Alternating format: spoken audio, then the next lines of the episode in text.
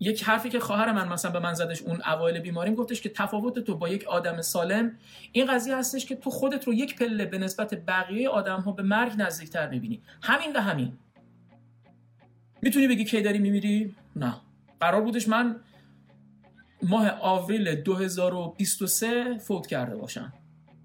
الان ژانویه 2024 هنوز زنده. این آدم ها و این بیماری بازی که از اون باز میگم دستاورده که برای من داشتش این بودش که خیلی آدم ها رو شناختم. خیلی آدم ها رو فهمیدم که چقدر منو دوست دارن و این دوست داشتن خیلی بیشتر از مشارکتی که برای درمان کردن خیلی بیشتر از کارهایی که برای من انجام دادن خیلی بیشتر از کمک های شاید مالی که مثلا به من انجام دادن. قشنگتر از اون مشارکت مالی که خب خیلی مهم بود این قضیه بودش که آقا امیر حسین روشناس فراموش نشده. امیر حسین روشناس یه سری آدمهایی هستن که می‌تونه روشون حساب بکنه. و خیلی از این آدم ها بودن که اصلا فکرشون نمی‌کردم من. که کمکم بکنن. تک تک این موارد همه اون کاتالیزورایی بودش که به اون قصه امیده کمک کرد. نشون دادش که من برای آدم های مهم هستم و باید دیگه الان فقط برای خودم نباید بجنگم. برای نگه داشتن امید اون آدم ها هم باید بجنگم. آرزو می‌کنم واقعا برای هیچ کسی همچین تجربیاتی پیش نیاد.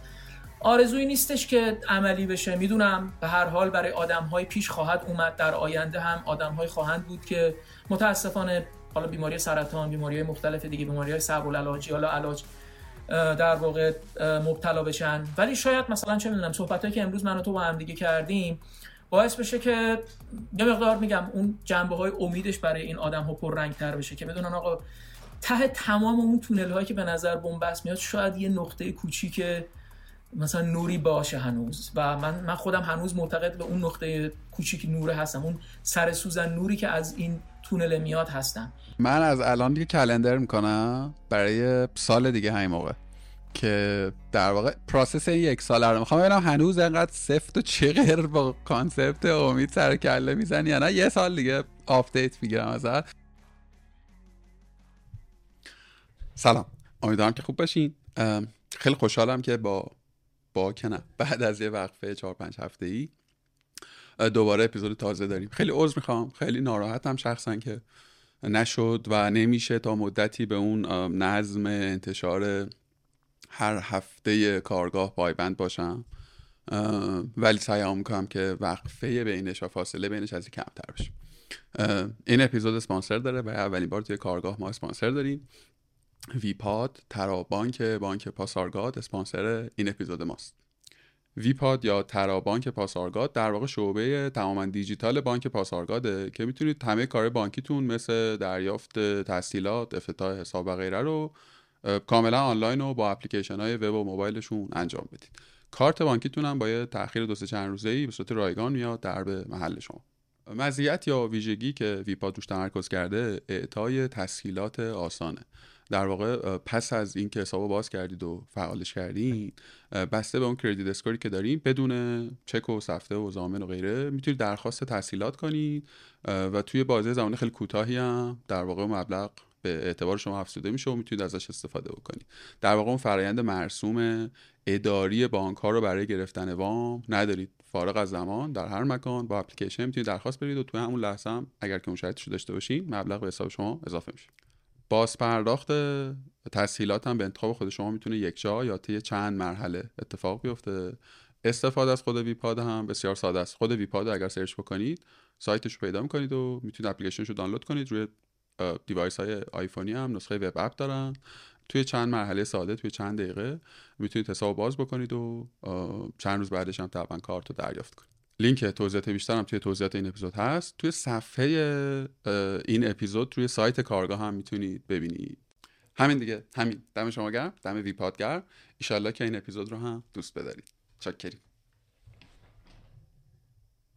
آقا من خیلی خوشحالم که بالاخره شد که ما با شما حرف بزنم مثلا دو سه ماهی این هماهنگیه طول کشید. این از همه سختره. این هماهنگی پیدا کردن حرفا سختره. من چون تقریبا فکر می‌کنم یه دو سال پیش بودش با یه گروه دیگه ای که اونام در واقع بیشتر منتها با تمرکز روی field تکنولوژی و این حرفا کار می‌کردن توی اروپا می‌خواستیم چیز بکنم اونم دقیقا همینطوری بودش. یعنی کلی هی رفت و آمد مثلا پیامی داشتیم تا اینکه مثلا بتونیم یه قرار رو با هم دیگه تنظیم بکنیم که تو اون قرار هم اونا مشکلی نداشته باشن هم من مشکلی نداشته باشم حرفا بتونیم. اون البته از طریق یوتیوب بوده. شما نمی‌دونم channel یوتیوب هم دارین یا فقط روی تلگرام دارید کار می‌کنید. آره آره آره, آره یوتیوب هم هست. حالا خیلی جالبه که اصلا جهان مخاطبین اون ور با Castbox و اینا خیلی فرق می‌کنه. یه گروه دیگه هم ولی بیشتر آدما نسخه صوتی رو میشنن یعنی مثلا نسبتش یک به 20 می‌دونید تعداد مخاطب آره صوتی خیلی بیشتر. آره این هماهنگی زمانی مخصوصا توی تایم زونایی که فاصله هاشون با اروپا خیلی راحت تره. مثلا دو سه ساعت بالا پایینه و الان فکر کنم صبح دیگه سمت شما نه؟ دوازده و دقیقا بخوام بهتون بگم دوازده دقیقه ظهر اینجا. ظهره؟ آه.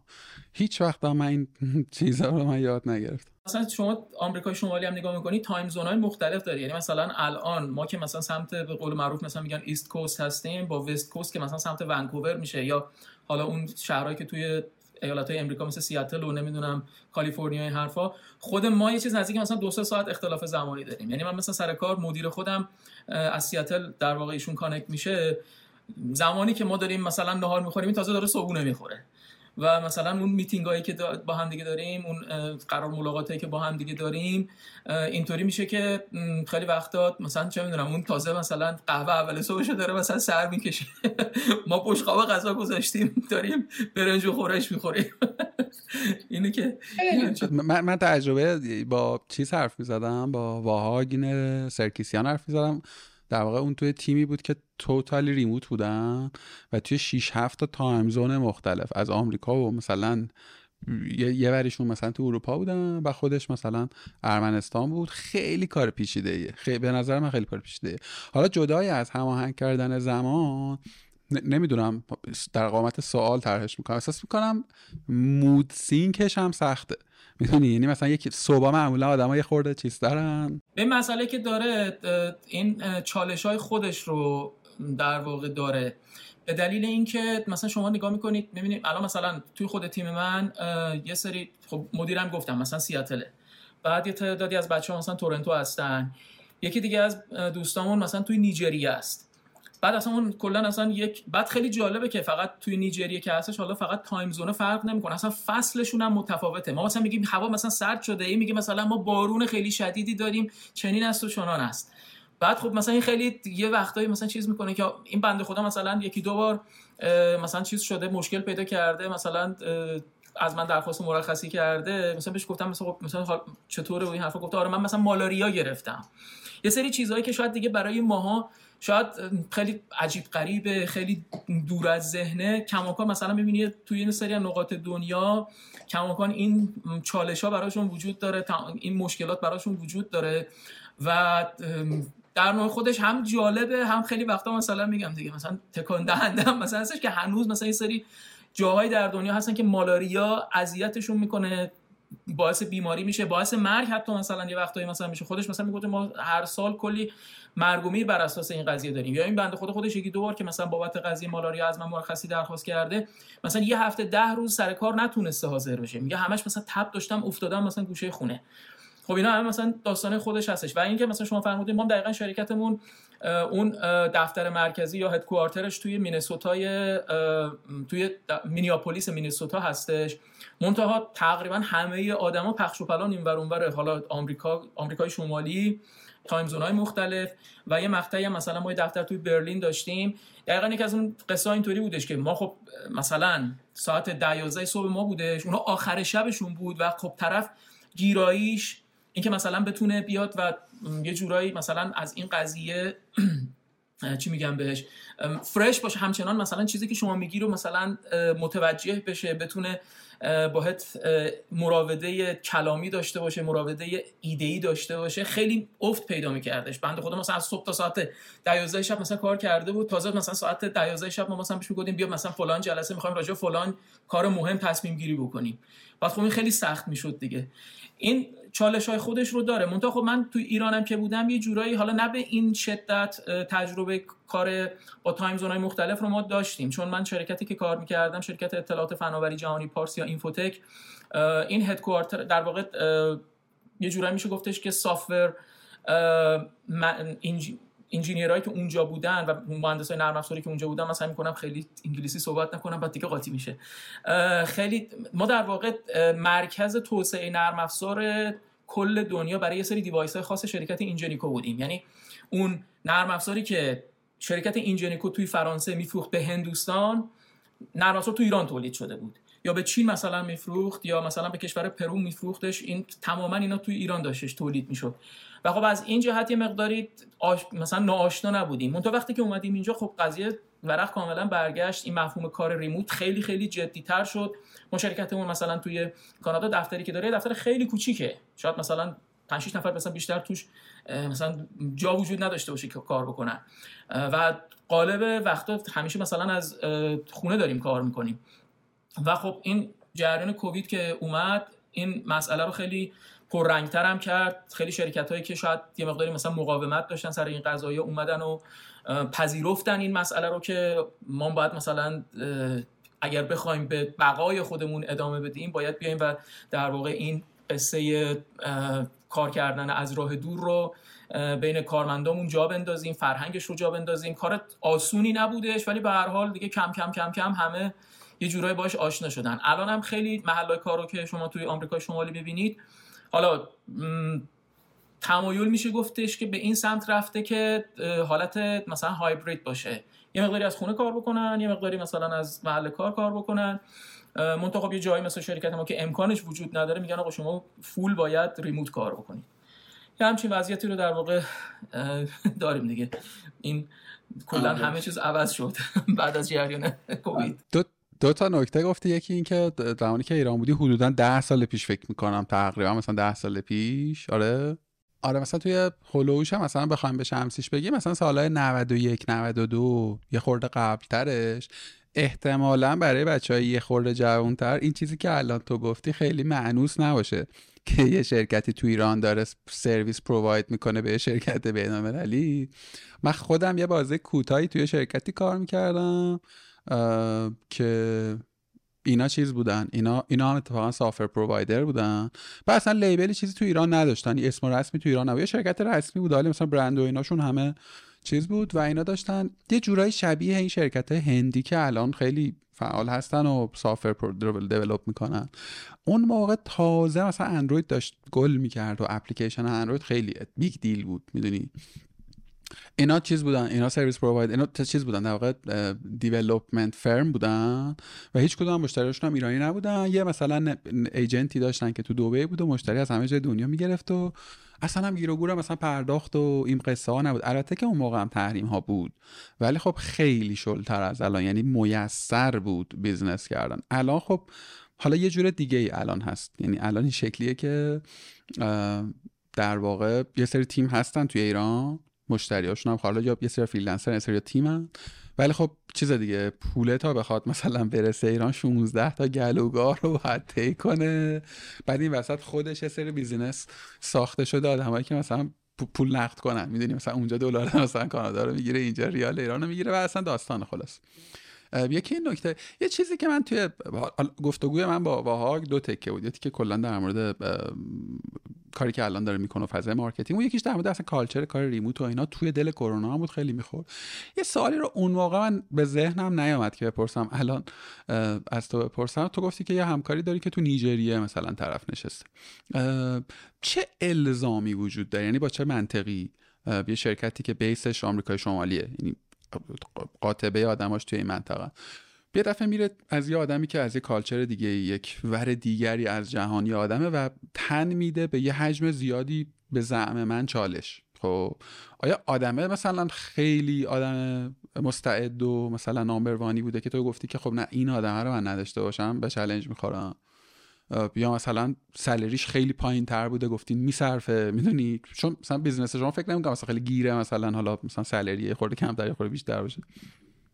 این قضیه می‌تونه هر دوتاش باشه. یعنی ترکیبی از اینا دوتا یا به قول شما مثلا یه وقتی یکی از این موارد خیلی پررنگتر میشه به نسبت اون یکی. من مثلا حالا چند تا مثال بخوام بزنم. من که از دوستان خیلی خوبم یکی از دوستان خیلی نزدیکم. در واقع ایشون مدیر فنی شرکت RIPE هست. اگر اطلاع داشته باشید ما 13 تا دی بین المللی داریم. 12 تاش توی آمریکاست یکیشه که فقط خارج از آمریکاست توی هلند شرکت به اسم RIPE. و ایشون آقای کاوه رنجبر از دوستان خیلی نزدیک بندم هستن. اگر بتونی مثلا یه زمانی با اونم یه قراری بذاری باش صحبت بکنی چون سرش فوق العاده شلوغه. آقای رنجبر ما از همینجا از شما دعوت می‌کنیم که پارتی ما رو بپذیرید و یه روزی بیاین چون کاوه آدم واقعا استثنائیه. یعنی اون چیزی که مثلا شما گفتی آدم نامبر خب شما در نظر بگیر. الان مثلا توی پروفایل لینکدین هممون رو مثلا بری نگاه بکنی منو مثلا نگاه بکنی من زدم مثلا فلان منیجر مثلا فلان شرکت. شما مثلا زدی مثلا نمی‌دونم senior manager یه شرکت دیگه یا یکی دیگه مثلا senior engineer title های هستش که به خودمون دادیم. این بنده خدا مثلا تعریفی که از job title خودش داره governing the internet. یعنی اینترنت رو راهبری می‌کنه. یا همچین کسی با یه همچین خب اون کسی که مثلا به قول شما متخصص شاید مثلا کم نباشه ولی آدمی باشه که انقدر مسلط باشه. یعنی شما در نظر بگیر در زمینه مثلا سیستم عامل در زمینه برنامه نویسی در زمینه network در هر زمینه که بخوای حسابش رو بکنی این آدم حرف برای گفتن داره که هیچی صاحب نظره. و صاحب شاید مثلا میشه گفتش فلسفه صاحب سبکه. این آدم رو خب با جاب آفر اصلا بلند شدش رفتش هلند. کیت همون هولوش مثلا شاید 15 سال پیش. این آدم خب این میشه جز اون آدمایی که شما مثلا گفتی که خیلی خاص هستن. یه وقتایی هم هستش که به هر حال ما بخوایم حسابش رو بکنیم ته تهش شرکت ها تأسیس میشن برای اینکه بتونن چی میگم بهش پروفیتبل باشن بتونن بازدهی مالی داشته باشن. و این بازدهی مالی که در واقع شرکت ها می‌خوان ایجاد بکنن. اتفاقا برخلاف اون چیزی که به نظر می‌رسه میگیم خب حالا مثلا چه می‌دونم 500 دلار بالاتر یا پایینتر یه وقتای قشنگ شما می‌بینید سر سنت به سنتش محاسبه می‌کنن. و اصولا اگر اینطوری نباشه اگر اینطوری نیان و قضیه رو خیلی در واقع مو رو از ماس نخوان بکشن بیرون اون کسایی که سرمایه گذار هستن تو اون شرکت تو اون مجموعه اونا یه مقداری مثلا قلقلکشون میاد. من واقعا پولی که دارم می‌ذارم درست داره صرف میشه درست داره هزینه میشه. اینا واقعا دلشون میسوزه بابت پول من. و یه وقتایی هم هستش که مثلا اون شرکتی که حالا مثلا در مورد همکارمون به صورت خاص بخوام بگم ما خب عرض کردم یه دونه دفتر توی برلین داشتیم و اون شرکت کاری که انجام داده بودش دو سه نفر آدم به صورت محلی و local داشت بقیه تیمش کلا به صورت remote بودن. و اون دیگه گشته بود ببینه کجا می‌تونه نیروی ارزونتر پیدا بکنه. یا مثلا قبلا تو خودم توی شرکتی کار می‌کردم که اینا داشتن مثلا بررسی می‌کردن شرایط رو که ببینن مثلا اوضاع احوال حقوق و اوضاع احوال دسترسی به نیروی متخصص چون هر دوتاش باید باشه دیگه هم نیروی متخصص باشه و همین که به لحاظ هزینه برای ما بصرفه. مثلا رفته بودن توی قبرس و توی قبرس مثلا شرایط رو داشتن بررسی می‌کردن آیا در قبرس مثلا میشه ما آدم های باهوشی رو پیدا بکنیم که حقوقشون به نسبت اون حقوقی که ما توی کانادا یا توی آمریکا می‌خوایم بدیم پایین تر باشه. و اگر یه همچین شرایطی هستش آره اصلا بریم اونجا یه دونه office بگیریم یه دونه دفتر بگیریم که اینها مثلا اونجا بیان کار بکنن و برای ما مثلا این سرویس رو بدن. بنابراین سوال شما جوابش این میشه که در یعنی هر دو تا حالتش گاهی وقتا یکیشون گاهی وقتا هر دو تاشون هست. و زمانی که ما دفتر برلینمون تعطیل شد خب خیلی نیروها لیاف شدن و در واقع عذرشون رو خواستن. منتها اون کسایی که شاخص بودن مثلا همین بنده خدایی که الان توی تیم من داره کار می‌کنه به خاطر اینکه برنامه نویس خیلی خوبی بود و خب روی اون در واقع پلتفرمی که ما داشتیم خیلی مسلط بود. اینو نگهش داشتیم. گفتیم خب الان هزینه این که ما یه نفر آدم جدید رو بیایم استخدام بکنیم آموزشش بدیم. این دوباره بیاد و به اون نقطه برسه یه مدت زمانی طول می‌کشه. خب چه کاریه؟ همین آدمی که این کار رو انجام داده و باهاش مثلا راحت هم هستیم. فرهنگ سازمانی ما رو پذیرفته و همه جوره هم در واقع با همدیگه ما الان مچ هستیم. خب همین آدم رو ادامه بدیم به همکاری. باهش. آقا خیلی مخلصم. من انقدر خوشم میاد یه مهمونی من یه سوالی میندازم خودش. قشنگ صورت بندی می‌کنه و اینا. چی می‌خواستم بگم؟ یه یه concept ی هست. اصطلاح انگلیسیش هم الان ذهنم رفت تنوع. پذیری حتی یه جایی شنیدم که قانونه یعنی خوندم که مثلا قانونه که آقا تو حتما باید گرایش diversity تو باید گرایش های جنسی قومیتی زبانی ethnic ی و غیره داشته باشی. برای من خاور میانیایی مثلا توی ایران صادقانه درکش یه خورده ثقیله درک حضور توی یه اینطور محیطی به دو علت. یکی اینکه خب اصلا خواستگاه اجتماعی ما ایجاب نمی‌کنه. این پذیرش تنوع. یه سریشون اصلا محدود و دم محسوب میشن بر اساس قوانین این مملکت. و اینکه خب اصلا انقدر در دسترس نیست. یعنی مثلا چه می‌دونم.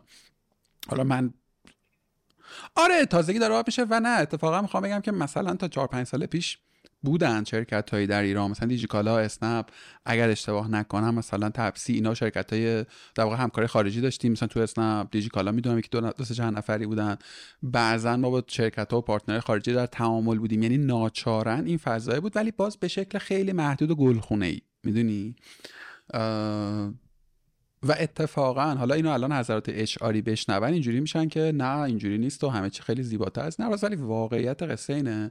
تو تو بیس کالچر در واقع شرکت ایرانی اتفاقا یه تلاشی وجود داره. تلاش ناگفته و نانوشته یا که آقا آدمای رو توی یه کالچر نگه داریم. اگر تم شرکت مذهبیه بگردیم آدمای همپاره مثلا مدیران ارشد رو بیاریم. یا اگر نه اونور قصه است. ببین اینو من مطمئنم. که الان از 10 تا اچ آر تراز مملکت ما بپرسی همه همه مخالفت می‌کنن. خب؟ ولی مثلا تو پاشی بری تو شرکت ها می‌فهمی که این شکلی حالا انقدر هم مثلا restrict نیست آره تو مثلا توی شرکتی که آزادی پوشش وجود داره می‌بینی خانمی که مثلا محجبه است و هیچ okay هم هست. یعنی توی اون پکیج داره درست کار می‌کنه بالعکسش هم می‌بینی. تو شرکتی که به هر حال یه التزام عملی داره به قوانین جاری مملکت. می‌بینی که مثلا افراد غیر ملتزم هم در واقع هستن خب؟ ولی واقعیتش اینه که در واقع یه جنبندی ریز بخوام بکنم. اینجوریه که انگار که HR تو مملکت ما در تقایر با همه جهان همه جهان تاکیدشون اونقدری که من خوندم و مثلا اچ اینا رو می‌خونم کیس استادیا رو می‌خونم. مطمئن نیستم. فکر می‌کنم در یا کانادا بود یا استرالیا که اصلا قانون شده. یعنی مثلا ما هم تو مملکت هم یه نیمچه قانون مشابهی داریم. مثلا یه درصدی از پرسنل ادارات دولتی باید از افراد دارای معلولیت باشن مثلا. این قانون رو اومدن تعمیم دادن به سایر در واقع اقلیت ها سایر مثلا ethnic ها و غیره و الان نمی‌خوام قضاوت خوب یا بد بکنم بگم اینجا خوبه اونجا بده یا بالعکسش. برای منه میگم با که توی این context بزرگ شدم کار کردم و طبعا هم پذیرفتمش. باز بخوام بیام الان فار در بیارم بگم که نه من یعنی من الان ورداری بذارید شرکت خودتون احتمالا مثلا دو ماه گیرپاژ می‌کنم. خب برام برام دشوار تعامل با آدم هایی که نه صرفا هم زبانم نیستن که الزاما هم فرهنگم نیستن. احساس می‌کنم یه gap زمانی نیاز داره این توسعه پذیریه. اینکه من آقا بپذیرم با یه آدم رنگین پوست با یه آدمی که اگه مثلا با مجموعه از خصایص فرهنگی غیره communicate کنم. رفاقتم نه communicate کنم کار کنم باش. چند تا سوال حالا این مقدمات. آیا واقعا انقدری که من تو ذهنم این قضیه پیچیده است؟ پیچیده و بزرگ و کت و کلفته یا نه؟ یک. دو اینکه تو چجوری باش دیل کردی؟ یعنی شخص تو چجوری باش مواجه شدی؟ ببین یک مسئله که وجود داره و به نظر من حالا مثلا یه سری آدمای چون خیلی از این سوالات از آدم میشه در طول این ده سال حالا توی بازه های مختلف زمانی آدم های مختلف میان و مثلا ارتباط می‌گیرن با ما که مثلا نمی‌دونم آقا ما بخوایم مهاجرت بکنیم چی کار باید بکنیم؟ یا نمی‌دونم مهاجرت کردیم مثلا چطوری بودش؟ مثلا مهاجرت بکنیم نکنیم چطوری این قصه؟ مثلا اینجاست که ما وقتی که مهاجرت می‌کنیم صرفا فیزیک بدن ما قرار نیستش که مثلا از ایران بلند شه کات بشه پیست بشه مثلا توی آلمان توی فنلاند توی کانادا توی آمریکا یا هر جای دیگه دنیا. مسئله اینجاست که اون ذهنیت هایی که ما داریم هم باید تغییر بکنه. یه مثال خیلی ساده شو اصلا بزنم از اونوری. شما مثلا در نظر بگیر اوضاع برعکس بود. یعنی اوضاع ایران یه حالتی بودش که جذابیتی داشتش برای مردم دنیا که بخوان بیان توی ایران. و همین قوانینی که توی ایران وجود داشت و وجود داره همین ها رو ملزم به رعایتش بودن. خب نمی‌تونستیم ما یعنی اون کسی که می‌خواست بیاد ایران نمی‌تونست انتظار داشته باشه. بابت من یه نفر یا ما گروه آدم اون کشور بیاد قوانینش رو تغییر بده. حالا کاری ندارم که خیلی وقتا این اتفاق میفته نمایندای مجلس میفرستن و میاد مثلا قوانینی که سالها مثلا وجود داشته رو میاد به نحوی تغییر میده که در واقع منطبق با خواسته های در واقع اون آدم های مهاجر کرده باشه. اینو بذاریم کنار یه لحظه. فرض بکنیم که به حالت کلی یک قانونی توی یک مملکتی ساری و جاری هستش و ما تو اون مملکت رفتیم و اضافه شدیم. مثلا اینجاست که این ما هستیم که خودمون رو باید با اون قوانین منطبق بکنیم. اون قوانین هیچ وقت نمیاد خودشون رو با ما منطبق بکنن. یه مثالی که من همیشه می‌زنم به کسایی که مثلا میان و خب یکی از چالش های بزرگ مهاجرت بحث زبان هستش. بعد مثلا سوالی که می‌کنن آقا واقعا ما مثلا باید زبان انگلیسی ما خوب باشه؟ میگن ببین قرار نیستش که اینجا زبان رسمیشو به خاطر تو یه نفر آدم یا به خاطر ما صد هزار نفر آدم تغییر بده. زبان رسمی کانادا انگلیسی و فرانسه است. زبان رسمی آمریکا انگلیسی و حالا مثلا زبان دومشون اسپانیش هستش. نمی‌تونی بیای مثلا چیز بکنی. به خاطر اینکه من حال نمی‌کنم. به خاطر اینکه من حوصلش رو ندارم. برم زبان یاد بگیرم. بنابراین زبان یاد نگیرم. همون با فارسی کار خودم رو را بندازم. این قضیه رو از زبان شما در نظر بگیرید خب زبان یک بخش خیلی مهمیش بحث فرهنگ هستش. یعنی فقط صرفا لغت حفظ کردن و گرامر نیست. بحث اون فرهنگی هم که پشبند این زبان وجود داره هم هستش. بنابراین من می‌خوام یه جنبندی کوچیکی بکنم همین صحبت اولیم رو. شما وقتی که مهاجرت می‌کنی صرفا فیزیکت نباید مهاجرت بکنه. ذهنیتت کل وجودت باید مهاجرت بکنه.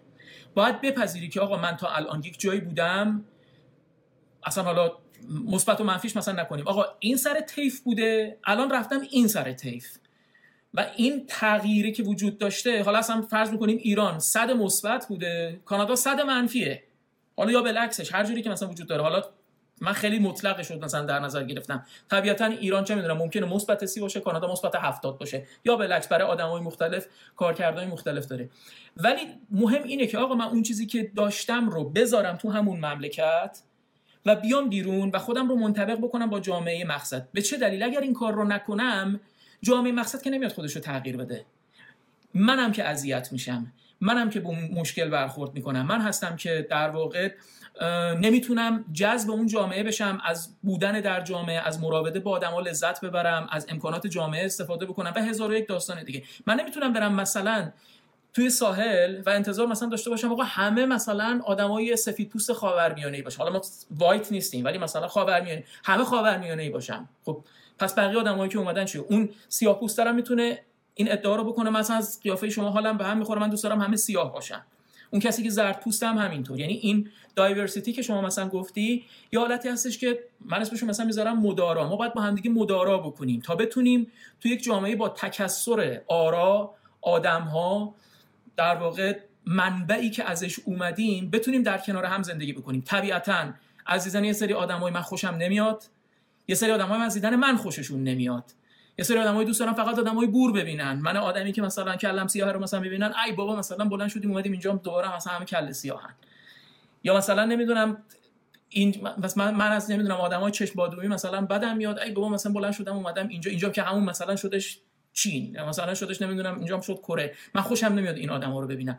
ولی در نهایت اینا رو ممکنه که به شما ته تهشم هیچ وقت ممکنه من 100 درصد به این انطباق نرسم که من مثلا یک چینی رو دوست داشته باشم. من مثلا عاشق یک کره باشم. این اتفاق ممکن هیچ وقت نیفته. منتها نکتهش هست اینجوری هستش که تا زمانی که این باور توی قلب من هستش توی ذهن من هست و به مرحله اجرا نرسیده و در کنار هم داریم مسالمت آمیز و با مدارا زندگی می‌کنیم این برای این مملکت این برای کسایی که دارن این مملکت رو اداره می‌کنن کاملا کفایت می‌کنه. در مورد خود من خب گفتم ما چون ناآشنا نبودیم یعنی از ایران از زمانی که مثلا من تو شرکت اینفوتک داشتم کار می‌کردم خدا رحمت بکنه آقای منصور رشدی مدیر عامل شرکت بودن ایشون یک فضایی رو فراهم کرده بودن که این تفاوت رو ما از داخل ایران داشتیم. یعنی مثلا تو همون بخشی که من کار می‌کردم یه دوست خیلی خوبی داشتیم که ایشون یهودی بود. یه دوست خیلی خوبی دیگه داشتیم ایشون ارمنی بود. من اونجا نماز میخوندم. این دوتا دوستمون کلا اقلیت مذهبی توی ایران بودن. بقیه بچه هم حالا مثلا یه کسی اعتقاد بیشتر کسی اعتقاد کمتر یه کسی کلا ممکن بود ATS باشه اصلا کلا خدا ناباور باشه. ولی در کنار هم دیگه یاد گرفته بودیم که آقا ما وقتی که میایم سر کار یک تمرکزمون روی کار و تحویل کار با بالاترین کیفیت ممکن باید باشه. در واقع یه جورایی ما اسمشو مثلا میذاشتیم حرفه‌ای فکر کردن و حرفه‌ای عمل کردن. و دو اینکه احترام بذاریم به طرف مقابل. همونطوری که من انتظار داشتم کسی نماز خوندن منو مسخره نکنه نمی‌تونستم نسبت به اینکه اون دوستمون که یهودی بود و میخواستش مراسم شابات رو روزای شنبه بر برگزار بکنه مثلا دیده مثلا تحقیرآمیز داشته باشم که خب چه کاریه؟ مثلا تو روزای شنبه همچین چیزی رو برخورد می‌کنی. اون به نماز خوندن من ایراد نمی‌گرفت و کاری نداشت. منم به مناسکی که اون داشتش اجرا میکردش کاری نداشتم. در این حال با همدیگه میگشتیم مشترک نقاط مشترک پیدا می‌کردیم. فلان فیلم تو هم دیدی؟ از فلان ایونت هم مثلا خوشت میاد فلان ماشین رو تو هم دوست داری فلان فعالیت ورزشی فرهنگی هر چیزی هست تو هم مثلا خوشت میاد. میگشتیم اشتراکات رو پیدا می‌کردیم. و یه چیزی که مثلا به هر حال میگم اون سردمدارای کانادا خیلی مثلا رو قضیهش تاکید دارن میگن این ما رو خیلی قدرتمندتر می‌کنه و شما در عمل که نگاه می‌کنی می‌بینی واقعا همینطوری هم هستش. شما می‌تونی بیای مثلا توی کالچر ایرانی توی فرهنگ ایرانی 10 تا چیز خوب هستش 10 تا چیز بد هست. توی فرهنگ چینی 12 تا چیز خوب هست 18 تا چیز بد هست. توی فرهنگ آمریکای شمالی 18 تا چیز خوب هست 12 تا چیز بد هست. میگن آقا اون تمام چیز خوبا رو جمع می‌کنیم. چیز بدارم کسی حق نداره به صورت عمومی مطرحش بکنه. حالا تو خونه زندگی خودش در خفای خودش می‌تونه اینا رو داشته باشه به خودش مربوطه. ولی از هر چیزی اون خوبا رو وقتی که اومدیم و گذاشتیم کنار هم دیگه این باعث میشه جامعه خیلی قدرتمندتر میشه. چون شما در نظر بگیر یه آدمی که در آن شما در مثلا حالا مثلا مثال خنده دارم می‌خوایم بزنیم. شما در نظر بگیر که می‌خوای مثلا چه می‌دونم دختری می‌خوای دوست پسر انتخاب بکنی. یه دوست پسری داشته باشی که خودت بتونی این آدم رو بسازی. آقا قدش رو از فلانی بردارم صورتش رو مثلا چه می‌دونم از تام شلبی بردارم پولش رو از جورج کلونی بردارم. موهای جو، از نمی‌دونم کیک بردارم. اینا همه رو بذارم کنار هم دیگه این مثلا میشه یه, یه آرمانی یا آدم آرمانی دیگه. دقیقا اتفاقی که توی جوامع دایورسیفاید میفته همین قضیه است. اومدن از اون آدمای مختلفی که پیدا کردن تیکه گلش رو در واقع برداشتن گذاشتن کنار همدیگه. شده یک آدمی که این آدم دیگه پرفکته حالا مثلا 100 درصد نه 90 درصد پرفکته اینو شما مثلا مقایسه بکن با آدمی که فقط قد بلند داره. مقایسهش بکن با یه آدمی که مثلا چه می‌دونم مثلا من قدش کوتاهه ولی مثلا خیلی پول داره. یه آدمی که مثلا نمی‌دونم خب این آدمه خیلی ایدئال تره به نسبت تک تک این آدم ها در کنار هم دیگه قرار گرفتن. و اینا این رو فهمیدن. و این مسئله که مثلا وجود داره چه اچ و چه در وجود تک تک آدم ها این قضیه مثلا نهادینه شده. به من ارتباطی نداره که شما مذهب چیه سر کار؟ من یه API مثلا نوشتم که شما باید مصرف کننده اون API باشی. اون ورودی که می‌خوای رو در واقع به در واقع ازت دریافت بکنم اون خروجی که می‌خوای رو به تحویل بدم. حالا مثلا شما می‌خوای نماز بخون می‌خوای برو کلیسا می‌خوای برو مثلا سینگاگ به من چه ارتباطی داره؟ اینا همه مثلا مسائل داخلی خودته. ما قرار نیستش اینجا بحث در واقع دینی بکنیم بحث فرهنگی بکنیم. اون کسایی که این کارا رو می‌خوان بکنن نمیگم نمی‌کنن و هستن. ولی اونا کارشون اینه. کار من اینه که من یه سافر انجینیرم یه مهندس نرم افزاری هستم که وظیفه دارم آدمای مختلف رو در کنار همدیگه طوری مثلا قرار بدم که اینا با همدیگه بهترین همکاری و بهترین راندمان رو داشته باشن. بقیهش دیگه به من چه ارتباطی داره؟ این طرف مثلا رنگ پوستش سیاهه زرده سفیده هر چیزی که هستش ارتباطی به من نداره. مهم اون قضیه هستش که من انتظاری که ازش دارم ورودی که میدم و خروجی که ازش می‌گیرم. این قضیه رو مثلا داشته باشم و اون نیتی که در ارتباط و برخورد با این آدم داشته باشم اگر جواب داده بشه بقیهش دیگه ارتباطی به من نداره. ببین این چیزی که میگی من چجوری میشنومش؟ اینجوری میشنومش که خیلی logical ه خیلی منطقیه خب؟ خیلی قشنگ خیلی اتوپیاییه. خب و زمانی کار می‌کنه که تو توی مثلا یه تیم مثلا پنجاه نفره پنجاه تا آدم داشته باشی که یاد گرفته باشن learn شده باشن که اگر اشتباه می‌کنم تعبیرم اشتباه هست رو بگو. باورهای فرهنگی ایجاد کننده مسئله رو پشت در مثلا office بذارن بیان کارشونو کنن بعد پاشن برن بیرون. چرا به نظرم به نظر من این به نظر فاقد تجربه هم میگم اینجوری بگم بهتر کار نمی‌کنه. چون ما تو جهانی داریم زندگی می‌کنیم که ریسیست اتفاق جدیه. خب نمی‌تونیم من بگیم مثلا محدود به مملکت ماست الان دست راستی حالا جالبه که چند اپیزود چند روز پیش داشتم با نکسا حرفی زدم. مثلا توی بخش مهمی از اروپا الان جریان های دست راستی اومدن بالا دیگه. در زمانی زندگی می‌کنیم که آدم ها به واسطه ایدئولوژیشون دارن آدم می‌کشن. خب. حالا بیاریمش فرض کنیم که آدمایی که تو فضای اداری تو فضای آیتی کار می‌کنن یه خورده در واقع وارسته ترند از مثلا این سطح از باورها. آیا همه آدم ها این توسعه یافتگی ذهن امیر رو دارن؟ می‌دونی؟ من فکر می‌کنم که نه. یعنی باز تجربه اینجا باید مثلا از تجربه محدود خودم بگم که آقا من بودم توی ساختاری که اتفاقا یه فرد مذهبی پذیرفته نشده. می‌دونی چی می‌خوام بگم؟ ترد شده حتی.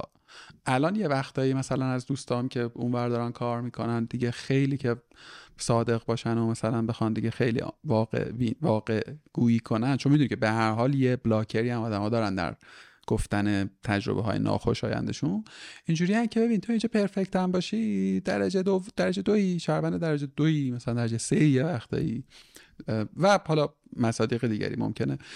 می‌خوام بگم که این چیزی که داری میگه اگه باشه که پرفکته. ما این همه مثلا بدبختی نداریم تو دنیا. حالا نمی‌خوایم مشکلات جهان حل کنیم. توی سازمان ها و این همه گرفتاری نداریم. فی عالم الواقع چجوری کار می‌کنه؟ دو تا مسئله هستش. مسئله اول این که یکی حاکمیت قانونه که شما توی فرمایشاتت هم بهش اشاره کردی. یعنی مثلا اینجوری مثل استرالیا مثل کانادا. اینا دیگه قانون شده. یعنی من به عنوان کارفرما نمی‌تونم بیام بگم که مثلا آقای ایکس به خاطر اینکه مثلا معلولیت داره نمی‌تونه تو شرکت من باشه. خانم ایگرک به خاطر اینکه نمی‌دونم فلان گرایش رو داره نمی‌تونه مثلا توی شرکت من بیاد کار بکنه. لاقل به صورت خیلی مشهود نمی‌تونم این کار رو بکنم. آیا این به این معنیه که اصلا وجود نداره؟ اصلا. حتما حتما هست. حتما حتما اون قضیه نجات پرستی ریسیزم اینا حتما حتما وجود داره. در من هم خود منی که مثلا دارم این صحبت رو می‌کنم در خود من هم وجود داره این مسئله. منتها نکتهش اینجاست که من چقدر اون مسئله که توی ذهنم وجود داره رو به مرحله اجرا میرسونمش. و چقدر قانون به من این امکان رو میده که این رو به مرحله اجرا درش بیارم. من ممکنه یک آدم کاملا عوضی یا ریسیستی مثلا باشم که چشم دیدنی هیچ کسی به جز ایرانیا رو نداشته باشم. بگم تمام دنیا لول دو ان ایرانیا لول یکن خون آریایی و این صحبت ها رو بیام مثلا مطرح بکنم. منتها تا زمانی که این رو به مرحله اجرا درش نیبردم این توی ذهن من هستش چی اهمیت میده؟ باشه تو مثلا فکر کن که به برترین آدم روی کره زمینی. تا زمانی که امکان اجراش رو پیدا نکردی و تا زمانی که بسترش به لحاظ قانونی به لحاظ عملی فراهم نشده خب عقیدت هر چی که دلت می‌خواد مثلا باشه. نکته دوم این قضیه هستش که آره این مسئله که شما گفتید به هر حال وجود داره و اتفاقا یه سری آدمهایی هستن که قدرت و تواناییش رو دارند و دیدشون دید بالا به پایین هستش. به قول شما مثلا علیرغم تمام محدودیت های قانونی که وجود داره اینا میان و در واقع به این ترتیب عمل می‌کنن که ما چون وایت هستیم توی جایگاه عالی تری نسبت به آدم های مثلا نمی‌دونم خاورمیانه ای هستیم. درجه دو ان اونا ما درجه یکی اونا درجه دو ان و یه همچین حالتی رو مثلا پیدا می‌کنن. به هر حال وجود داره. منتها نکته که وجود داره اولا تعداد این آدم ها کمه. چرا تعدادشون کمه؟ گفتم باز برمیگردم به اون سوال اولی که وجود داشتش. به خاطر اینکه در نهایت همه به یه جورایی توی مملکت هایی که بر مبنای نظام سرمایه داری دارن کار می‌کنن ولو اینکه اسمشون سوسیالیستی باشه. یعنی کانادا مملکت تقریبا سوسیالیستیه. مثلا سیستم نمی‌دونم بیمه درمانی داره سیستم بیمه تامین اجتماعی داره با یه جایی مثل آمریکا قابل قیاس ولی شما در نهایت هم نگاه می‌کنی باز اینجا هم می‌بینی اون جنبه های سرمایه داری بسیار بسیار پررنگه. فعالیت که مثلا بین بانک ها مثلا وجود داره نمی‌دونم سود و بهره پول تمام اون قوانینی که مثلا توی آمریکا به لحاظ مالی و به لحاظ فاینانشیال در واقع در حال جریان هستش تو کانادا هم هست. و این و این رؤسای شرکت ها و اون حالا تو جامعه کوچیکتر داریم نگاه می‌کنیم اون در واقع رهبرانی که دارن توی اشل کوچیک یا حتی توی اشل بزرگتر دارن کار می‌کنن نگاه می‌کنن به منفعتشون. میگه خیلی خوب من اگر الان بیام و این ایده که دارم در مورد اینکه مثلا امیر چه می‌دونم یه آدم خاورمیانه از ایرانم اومده دوستش ندارم به خاطر اینکه مثلا از کشوری اومده که نمی‌دونم بر مبنای تبلیغات رسانه‌ای و چنین و چنان کشور بیخودیه مثلا. یه همچین آدمی وقتی که یه همچین فکر می‌کنه میگه خیلی خوب من اگر الان بیام با امیر دشمنی بخوام بکنم حالا امیر رو مثال چیزی مثالی دارم میگم. از تخصص این آدم از دانش این آدم از تجربه این آدم دیگه استفاده نمی‌تونم بکنم. چون دارم میگم آقا مردشور قیافت ببره برو پکارت دیگه. بنابراین این آدمی که مثلا ده سال توی ایران سابقه کار توی پرداخت الکترونیک داشته. ده سال سابقه کار توی محیط کار کانادایی و کلا آمریکای شمالی داشته. این آدم رو دارم حذفش می‌کنم از سیستم. به خاطر چی؟ به خاطر اینکه از ایران اومده. خب حالا از ایران اومده که اومده. منفعت من الان ایجاب می‌کنه که ولو اینکه ته دلم نسبت به این آدم دل خوشی ندارم بیام و در واقع تحملش بکنم. این دیگه بدترین حالت دیگه. تحملش بکنم به خاطر اینکه این آدم به من منفعت میرسونه. چرا من بیام خودم رو در شرایط قرار بدم که این اتفاقه مثلا بیام در واقع به جیب خودم ضرر بزنم صرفا به خاطر اینکه این آدم از یه جای دیگه اومده یا رنگ پوستش متفاوته؟ یه مرحله بدتر از این هم هستش. یه آدمی هستش که آره میگه آقا اصلا نمی‌خوام. دوست ندارم. این آدمو اصلا کلا نه خدماتشو می‌خوام نه خودشو می‌خوام. آدم اینطوری هم وجود دارن و این آدم ها کسانی هستن که همیشه در جا خواهند زد. این سیستم طوری چیده شده کنار هم دیگه. این چرخدنده هایی که این سیستم و این ماشین رو به طور کلی داره مدیریت می‌کنه طوری چرخدنده هاش کنار هم دیگه قرار داده شده که اگر بخوای ساز مخالف بزنی خیلی راحت هرزت می‌کنه. گفتم اون سیستم اینطوری نیستش که بخواد به خاطر دید یک نفر بیاد و خودش رو تغییر بده. اگر من یک رهبر یک سازمان کوچیکی باشم که بخوام بگم آقا من فقط و فقط آدم هایی که متولد کانادا هستند اینجا درس خوندن تحصیلاتشون مال اینجا بوده اینجا سابقه کار کانادایی دارن وقت شناس هستند به اندازه کافی باهوش هستند این هستن اون هستن. یعنی 20 تا بیان فیلتر بذارم خب چند درصد جامعه میمونه؟ یا نگاه می‌کنم می‌بینم با دو درصد جامعه فقط سر و کله می‌تونم بزنم. با دو درصد جامعه رو می‌تونم بیارم. و اون دو درصد جامعه اگر مثلا در نظر بگیریم جزء قشر الیت جامعه باشن مثلا من اگر می‌تونم امیر نوعی رو با سالی 50 هزار دلار درآمد سالی 50 هزار دلار حقوق استخدام بکنم به اون آدم باید 100 هزار دلار بدن. و چون در نهایت اون منفعت مالیه رو دارم من نگاه می‌کنم میگم خیلی خب من بیام این رو یه مقدار این فیلترامو کمتر بکنم به جای 10 تا بکنمش مثلا 3 تا فوکس رو بذارم و تمرکز رو بذارم روی اون بحثی که بیشتر مرتبط با کارمه. حالا این می‌خواد نماز بخونه به من چه بخونه؟ ده دقیقه در روزم بره مثلا یه گوشه ای برای خودش دلار راست بشه. اصلا به من چه ربطی داره؟ اون رو من مثلا میپذیرم تحملش می‌کنم. حتی شاید مثلا با انزجارم مثلا در, در وجود خودم یه احساس انزجاری بهش داشته باشم. ولی نگاه می‌کنم میگم از 8 ساعت کار 10 دقیقه رو میره رو مخم. 7 ساعت و 50 دقیقه رو داره برای من کار می‌کنه. کدوم عقل سلیمیه که بخواد به خاطر 7 دقیقه و 7 ساعت و 50 دقیقه؟ مثلا نمی‌دونم اون 10 دقیقه اینقدر مثلا بولد باشه که اینو بخواد فدای اون بکنه. منطقی نیست دیگه. یعنی یه وقتایی بحث قانون و یه وقتایی بحث منفعتی که وجود داره مانع از این ماجرا میشه. و من حالا میگم خیلی مثلا من مادی به قضیه نگاه کردم. طبیعتا خیلی آدم ها هستن که واقعا اعتقاد قلبی دارن نسبت به این مسئله. میگن آقا ما با هم همه برابریم با هم دیگه همه یکسان هستیم و این باور واقعا وجود داره. شاید یه مقداری برای کسی که توی ایران داره این صحبت ها رو میشنوه این قضیه مثلا مسخره بیاد آقا یعنی چی؟ مگه میشه فلان؟ ولی میشه. واقعا مثلا من آدمهایی رو دیدم که اینطوری بودن و اعتقاد قلبیشون این بوده که ما واقعا با همدیگه برابر هستیم. ببین حالا خیلی دو تا چیز بزنم رسیده که اینکه من یک تفاوت خیلی معناداری می‌بینم بین روایت بچههایی که توی اروپا ساکنن مشخصن و بچههایی که توی آمریکا و کانادا و مثلا استرالیا. می‌دونی؟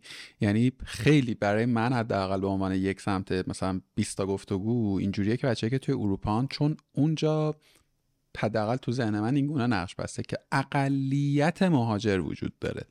فارغ از اینکه مبدع مهاجرت کجاست توی این دو تا کشوری که مبنای اصلا شاید الان دارم می‌خوره اقراق می‌کنم مبنای شکل گیریشون بر پایه مهاجرانه. و اساسا ساختار حاکمیتی ساختار قانونگذاری روی این موضوع یه, یه پروگرامی داره خلاصه. یعنی تو خیلی دیگه نمی‌تونی بگی مثلا مهاجرین کانادا مثلا درصد بزرگتری از جامعه. مهاجر پذیرتره ساده ترش میشه بچه‌ای که توی اروپا که من باشون حرف تو کشور مختلف هلند انگلیس نمی‌دونم آلمان. حالا با تلورانس دیگه یه جایی مثل آلمان خیلی براشون کالچرال فیت شدن دشواره یه جایی مثلا مثل انگلیس ساده تره به نظر. می‌خوام بگم که این قرائت انگار که یه تفاوتی می‌کنه بین این دوتا جمع. یکی این چیز بزنم رسید. یه, یه چیز دیگه که مدتیه دارم بهش فکر می‌کنم. طرف منم نیست. یعنی 120 سال توی مملکت این, این گفتمان رواج داره که آقا همه چی قانونه. یعنی همه چیز قانونه. واقعیت هم که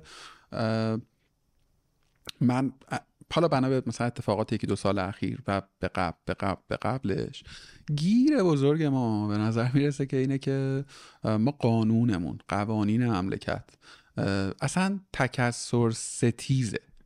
یعنی باز میگم نه تو مثلا این box چهل و اندی ساله اخیرا به قبل هم که بری همین مدلیه. یعنی هر کی اومده سر کار یه تلاش مجدانه انگار می‌خواسته بکنه که همه رو از ایرانی یک تعریف ارائه بده. می‌دونی؟ بگه آقا ایرانی اصیل این است این شکلیه. حالا یه بزرگواری که می‌گفت که حتی قیافه هاشون هم شبیه هم مثلا کلا سرشون می‌ذارم چی میگم الان یه جور دیگه ای بعد انگار که اصلا ما توی لوپ باطل عجیبی افتادیم. هی فقط قطبا عوض میشه این ور میشه. و یه جای یه جایی از صحبتت گفتی که یه سری آدم باور قلبی دارن. خب این یک شکلی از تربیت دیگه اینکه تو پذیرنده تلوریشن باشی پذیرنده تفاوت باشی.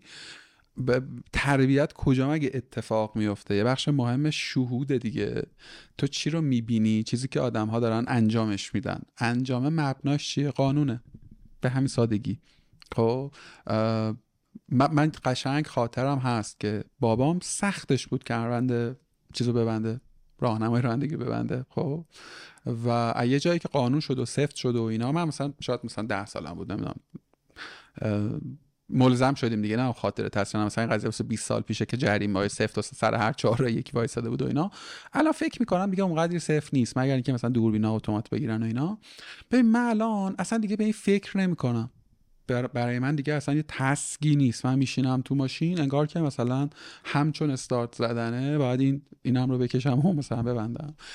مثال به نظر سطحی زدم. برای تبیین این موضوع که یه سری چیزهایی که ما اینا رو تو context فرهنگ تعریف می‌کنیم این fact علمی ها برایند یه سری قوانین بالادستیه که تو اگه توی جامعه مدنی زندگی می‌کنی ملزمی به رعایتش. آقا من حق ندارم دست بکنم تو جیب تو. این بدله به از, از یه مبنای اخلاقی رفته تو قانون و الان شده culture. یعنی حتی اگر که من پاشم بیام توی خونه تو هیشکی هم نبینه. من چیزی از تو نمیدوزدم چون این رفته توی کالچر من. حالا مگر اینکه یه چیز خیلی جذابی باشه. چی می‌خوام بگم؟ می‌خوام بگم که این گیره این گیره مملکت ماست. و حالا شکل زشت ماجرا اینه که خب توی یه جاهایی اتفاقا قانون همراهی می‌کنه با کج رفتاری. یعنی ببین مثلا هوموفوب ها توی این مملکت آزادی عمل دارن. خب من می‌تونم با دگرباشان جنسی اصلا برخورد کنم؟ می‌دونی؟ قانونم پشتمه. کسی نمیاد بگه که تو چرا این فلان رفتار کردی. من می‌تونم با اقلیت های مذهبی برخورد نامناسب داشته باشم و قانونم پشتمه. کما اینکه اتفاق افتاده و می‌بینیم و خبراش می‌رسه. یعنی می‌خوام بگم که کالچر و قانون می‌تونن همدیگه رو تقویت کنن. خیلی چیز بدیهی دارم میگم ولی ولی گیر ولی فکر می‌کنم همین بدیهیات رو یه وقتایی ما فراموش می‌کنیم و یه وقتایی یادمون میره که دیدی دیگه تو توییتر فاز این هست که همه همدیگر رو داریم متهم می‌کنیم و تو بدی من خوبم و اینا. یه وقتایی انگار یادمون میره که ما هممون توی این لوپه گیر کردیم و بسیاری از رفتارها باورها اکت هامون متأثره از الزامن باور منش شخصیمون. فطری نیست. یه چیزیه که حقنه شده به نحوی. حالا چجوری میشه این لوپ خودمون رو بکشیم بیرون؟ خلاصه که گیره دیگری. این مسئله که شما مثلا گفتی حالا از آخرش بیایم به اول. اون مثالی که در مورد مثلا توییتر زدی من خودم یادم یه بار یه توییت زدم که من هر چی که دارم توی توییتر می‌بینم همه دارن میگن که آقا نمی‌دونم من اون بره معصوم بودم من نمی‌دونم اون آدم قربانیه بودم من اون آدمه بودم که به هم ظلم شد. پس این ظالما کجان؟ یعنی من اون چیزی که دارم می‌بینم ظاهرا نه فقط حالا مثلا توی توییتر مثالش بود توی فیسبوک هم بری همینه توی اینستاگرام هم بری همینه. یعنی هر جایی هر آدمی رو مثلا نگاه که بکنی خودش رو اون آدم خوبه داره می‌بینه و هیچ جایگاهی برای خودش تو این قضیه مثلا چیز نیستش که آقا خب حالا نمی‌دونم من 20 جا بهم ظلم شده 5 جارم خودم به یکی دیگه ظلم کردم. هیچکس راجع به این تیکه دومه صحبت نمی‌کنه. یعنی این صداقت هیچ وقت ما با خودمون و با بقیه نداریم که بگیم آقا ما ما خودمون اون در جایگاه اون آدم بده بودیم. به قول این مثلا حالا خارجی مثلا یه زمانی ما خودمون اون کلاه آدم بده رو گذاشتیم سرمون. همیشه اون کلاه قربانی سرمون نبوده.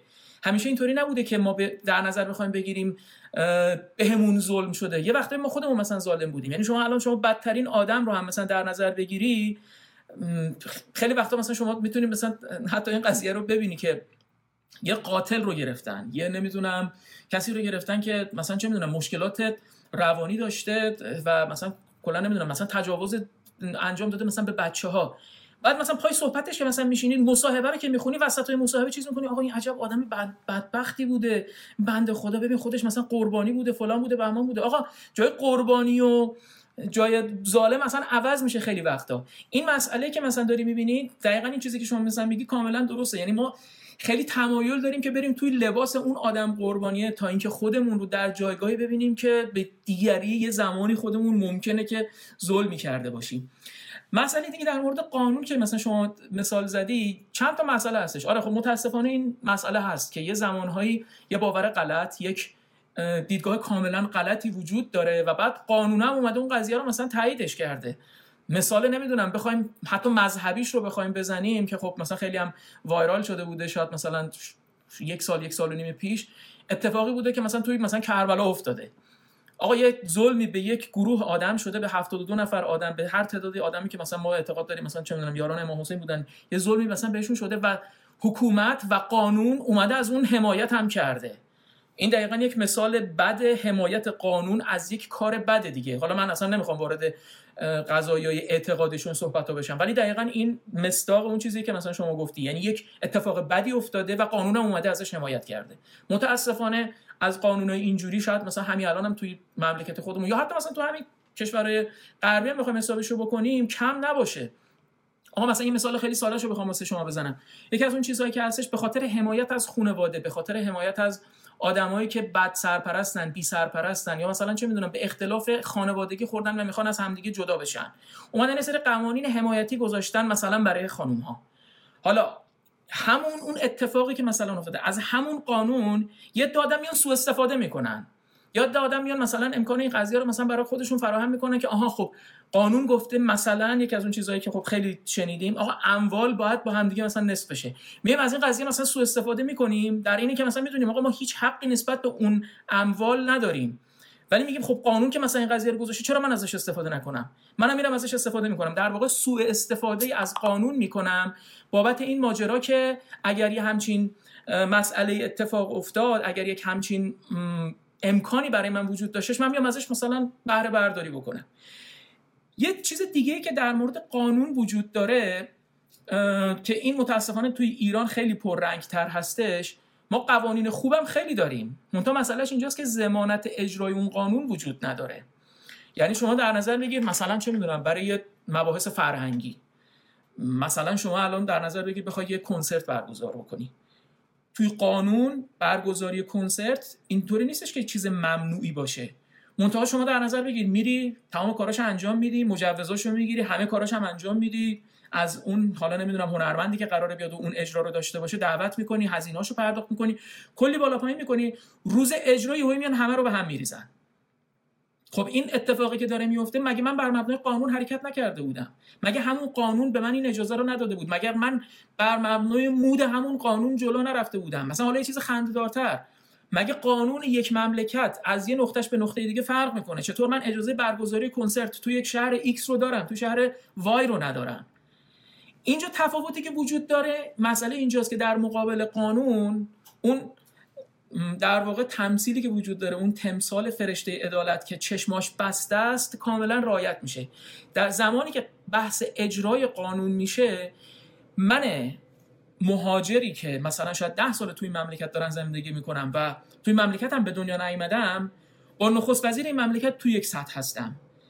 حالا اگر نگیم 100 درصد توی 90 درصد 99 درصد موارد اینطوری هستش. حالا یه مثالم در ادامه عرایزم می‌زنم براتون که دقیقا این قضیه رو به صورت عملی بهتون بگم که این اتفاق چطوری میفته یه نکته دیگه ای که داره شما باز دوباره توی فرمایشاتتون اشاره کردین. هر کسی که اومده خواسته مثلا یه تعریفی از خودش رو بیاد و جا بندازه. آقا ایرانی به این میگن. نفر بعدی که اومده اومده گفته که نه اون تعریفه رو بریزید دور ایرانی به این میگن. یه زمانی اومدن گفتن ایرانی به کسی میگن که مثلا کلاه پهلوی سرش بذاره.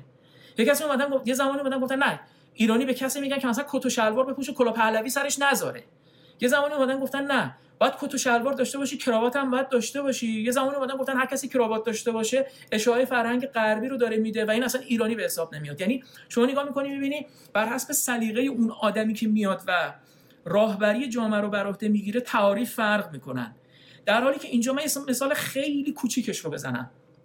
من شرکت اولی که اینجا داشتم کار می‌کردم طرف قرارداد با یک مجموعه بودش که انجمن فیزیوتراپ های کانادا بود. در طول مدتی که من تو اون شرکت کار می‌کردم یه چیز نزدیک مثلا کمتر از سه سال دو سال و شاید مثلا 7 ماهی که مثلا کار می‌کردم با اون بخشی که ما کار می‌کردیم من فکر می‌کنم که لاعقل سه تاشو الان حضور ذهن دارم که سه بار مدیر عوض شد. اما پروژه‌ای که روز اولی که من با اینها شروع کردم به کار تا روز آخری که من تو اون شرکت داشتم کار می‌کردم و با آخرین مدیر ادامه پیدا کرد.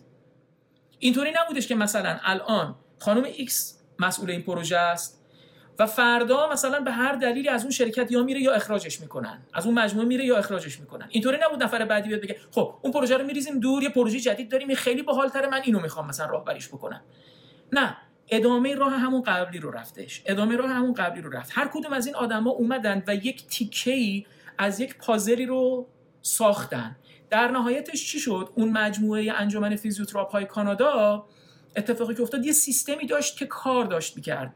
استارتش کی خورده بودش؟ سه سال قبل خورده بود. چند تا مدیر عوض شده بود؟ میگم سه تاش الان حضور ذهن دارم. سه تاشون عوض شده بودن. ولی این پروژه اینطوری نشده بودش که بر حسب سلیقه یک آدم جدیدی که اومده و به قدرت رسیده تو اون مجموعه دستخوش تغییر بشه.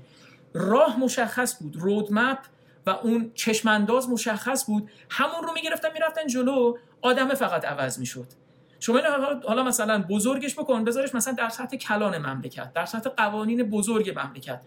اونجا هم همین اتفاق میفته یعنی شما مثلا در نظر بگیرید مثلا دارن مترو می‌کشن از شهر تورنتو به ریچموند شهردار تورنتو اگر عوض بشه این پروژه ادامه پیدا می‌کنه. اینطوری نیستش که مثلا شهردار بعدی بیاد بگه آقا من با اسم ریچموند هیل حال نمی‌کنم. بیایم به جای اینکه از تورنتو بکشیم به ریچموند هیل از تورنتو مثلا بکشیم به آشاوا. شهردار بعدی بیاد بگه آقا آشاوا اصلا با اسمش خیلی حال نمی‌کنم. بیایم از اینجا مثلا بکشیم به اسکاربرو. از اینجا بیایم بکشیم مثلا به شهر مثلا اتوبیکو. هر کسی که اومده سر کار ادامه همون چون اینطوری نیستش که سیستم و مجموعه قائم به ذات یک نفر باشه. سیستمی دارن کار می‌کنن سیستمی دارن فکر می‌کنن و این قضیه مثلا ادامه داره.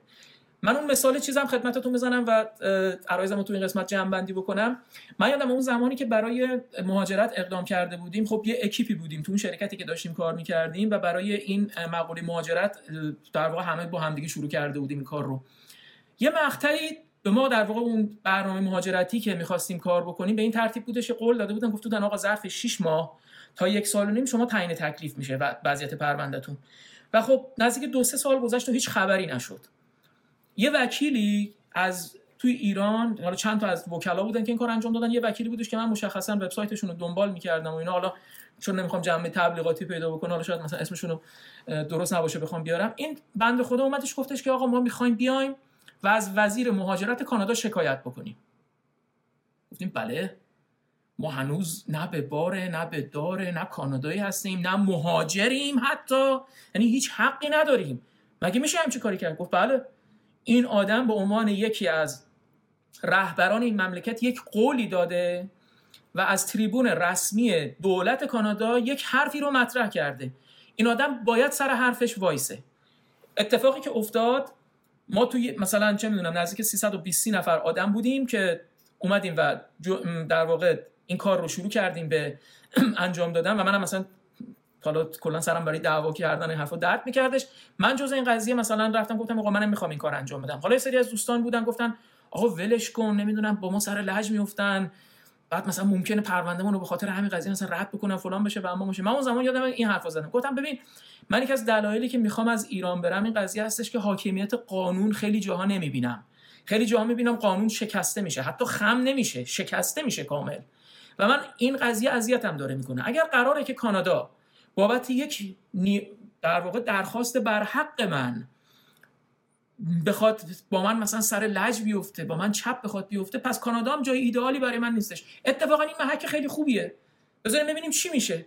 و من مشارکت کردم. و جالب اینجا بودش که دادگاه توی بررسی اولی گفت تو حق با این هاست آقای وزیر مهاجرت کانادا شما ملزم بودی که این کار رو انجام بدی. یا باهاشون به توافق برس یا توی دادگاه اگر پروسه به داد دادگاه در واقع برسه ما محکومت می‌کنیم و اون زمان تبعات خیلی زیادی به لحاظ سیاسی برات داره. و نتیجه چی شدش اون 320 نفر رو خارج از اون صفی که چیز کرده بودن گفتش خیلی خوب این آدما مثلا شاکی بودن. ما درخواست شما رو مقدم بر بقیه پردازش می‌کنیم. و اتفاقی که افتاد یکی از دوستان نزدیک و خیلی خوب من بودش که شاید یک سال زودتر از من اقدام کرده بود. یک سال دیرتر از من تونست بیاد کانادا. من فقط تنها تف... من با, با وجود اینکه دیرتر از ایشون اقدام کرده بودن صرفا به خاطر اینکه جز اون کسانی بودم که شکایت کرده بودم و دادگاه حق رو به من داده بود باعث شدش که پروندم خیلی سریعتر بررسی بشه و بلند شده اومدم. اینه که دارم میگم. حالا نگیم 100 درصد ولی توی 90 درصد موارد من امیر حسین روشناس با جاستین ترودویی که الان نخست وزیر مملکته توی 90 درصد موارد از دید قانون برابر هستیم. آقا دمت گرم. ببین دقیقا یه نکته یه جای از صحبتات گفتی یه بحث وجود یا عدم وجود قانونه که من خیلی با تو همدلم. اتفاق حالا ممکنه این از اون نظرات نامحبوب توییتریه. ما به لحاظ قانونی خ... به لحاظ قانونگذاری و جامعیت قوانین اساسی خیلی گیر خاصی نداریم اتفاقا. یعنی اگر که اینو اصلا به عنوان یک توصیه دوستانه فکر کنم هر شهروند ایرانی یه دور باید خوبه که قوانین اساسی مملکتش رو بخونه مثلا دو ساعتی وقت می‌گیره. دقیقا مسئله همون حاکمیت قانونه. می‌دونی؟ نوشت اجراش آفرین و پشتوانه عملی داشتنشه. خب دقیقا مثالایی که زدی چیزیه که ما داریم. حالا واسه شما خاطر از واسه ما تجربه روزانه است. می‌دونی چی میگم؟ شهر به شهر آدم به آدم. و ببین حالا مثلا داریم در سطوح کلان و الزاما سیاسی هم الزام الزاما نیست. آقا تامین اجتماعی مملکت. خب؟ نه تو کار سیاسی داری می‌کنی نه کار مثلا داری سود میرسونی به گاورننست می‌دونی؟ داری پول میدی. ببین خدای تو شاهده. شعبه به شعبه تامین اجتماعی در شهر تهران پرسیجرهای متفاوتی دارن. فرد به فرد فرد به فرد توی یک شعبه دو تا فرد بغل هم دیگه نشستن به عنوان مسئول مثلا کارگاه تو. رفتارهای متفاوتی دارن. مدارک متفاوتی از تو می‌خوان. و خدا نکنه تو بخوای استناد بکنی به چیز به مثلا یه, یه ریفرنسی اصلا چپ میفته کج میشه و حتی می‌خوام بگم این محدود به بخش دولتی هم نیست. بانک خصوصی مملکت بانک خصوصی مملکت در واقع با تو یه رفته. من خودم یه گیری خوردم توی بانک خصوصی که حساب شخصی و شرکتی و همه چی اونجاست. یارو مثلا یه من همه کل خاندان ما بانکی هن. پدر و برادر و برای مثلا تعویض دسته چک یه چیزی از من می‌خواست که آگاه بودم که این اصلا قانونی نیست. یعنی چیز چیزی ورای در واقع آنچه که جز قوانین ببین رئیس شعبه ما چپ شد. که من آقا داداش من رفتم سایت بانک تو خوندم. کم نوشته فیلان و بهمان. انتهای صحبتش این بود. آقا من تصمیم گیرندم همینه که هست. فکر کنم من دارم در مورد در واقع چیز دارم. یه آدمی داره این حرفو می‌زنه که مثلا آگاه دیگه. حداقل ها رو توی این context در واقع می‌دونه یعنی می‌خوام بگم که این اتفاق باز دوباره اینجا فقط هم نگیم. side مثلا حاکمیت. خود رو سوا نکنیم. تسری یافته به جاهای دیگه. میشه نمودهاشو توی شرکت خصوصی هم دید. میشه شرکت های کوچیکتر هم پیدا کرد. خلاصه که این قصه رو بخوایم تهیشو بگیریم.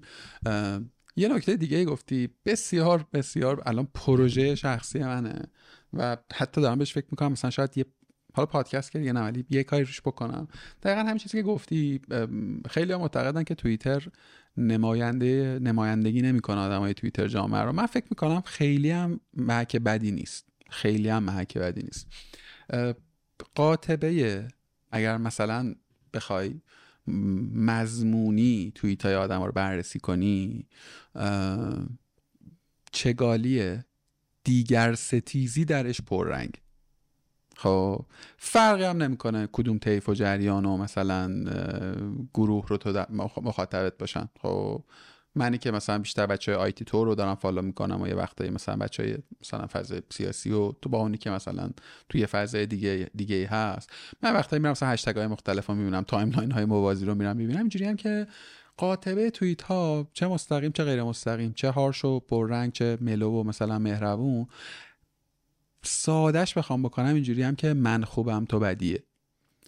می‌دونی؟ یعنی همه خودمون رو انالحق فرض کردیم. خب مبنای درستی رو اونچه که ما هستیم می‌بینی. من کمتر دیدم. البته که خب طبیعی هم از نمیاد مثلا جوار بزنه بگه مثلا من هیچ وقت نمیام توییت کنم من گیرو دارم این خطا رو کردم. ولی وقتی یه خورده اساسا تو فضای خصوصی ترم با آدم دیالوگ می‌کنی من جمله این بنده حقیر همه اینجوریم که من که خوبم. من که درستم من که سالمم من که خطایی ندارم. می‌دونی؟ بعد با آدم مثلا اگر بپرسی ای به چی مثلا میگه ای که خیلی مهربونم. مثلا یعنی ایرادا ایراده فانتزیه. من واقعا یه پروژه رو می‌خوام باز کنم. واسه خودم که خیلی وقت این بازی فکری رو دارم. که آجی واقعا اگه من معتقدم آقا اینجا کجه؟ خب اصل کجیه رو می‌دونیم هممون از کجاست. من من چیکار می‌تونم خب فاز روشن فکری و مثلا امیدواری خیلی غلیظ و اینا هم ندارم و صادقانه ندارم. بلدش هم نیستم ارزش هم ندارم. میدان نورد منم نیست می‌دونی؟ ولی آقا واسه اینکه من خودخواهی هم می‌خوام حالا بهتر باشه و می‌خوام راحتتر زندگی کنم آقا اگه تو همین ساختمون خودمون یه گیر و گرفتاری هست من می‌تونم یه نیمچه گامی بردارم که خودم توش راحت تر باشم حماقت اگه نکنم. و من احساس می‌کنم که مردم ما مردمان ما شاید من دارم دچار نزدیک بینیم. ولی احساس می‌کنم که به هزار و یک علت که میشه ریشه رو تو جامعه شناسی دنبال کرد. این فاز قربانی رو گرفتن. فاز انالحق رو هم که تو امان دارم. اینجوری هم که خانه از پای بس بیران است.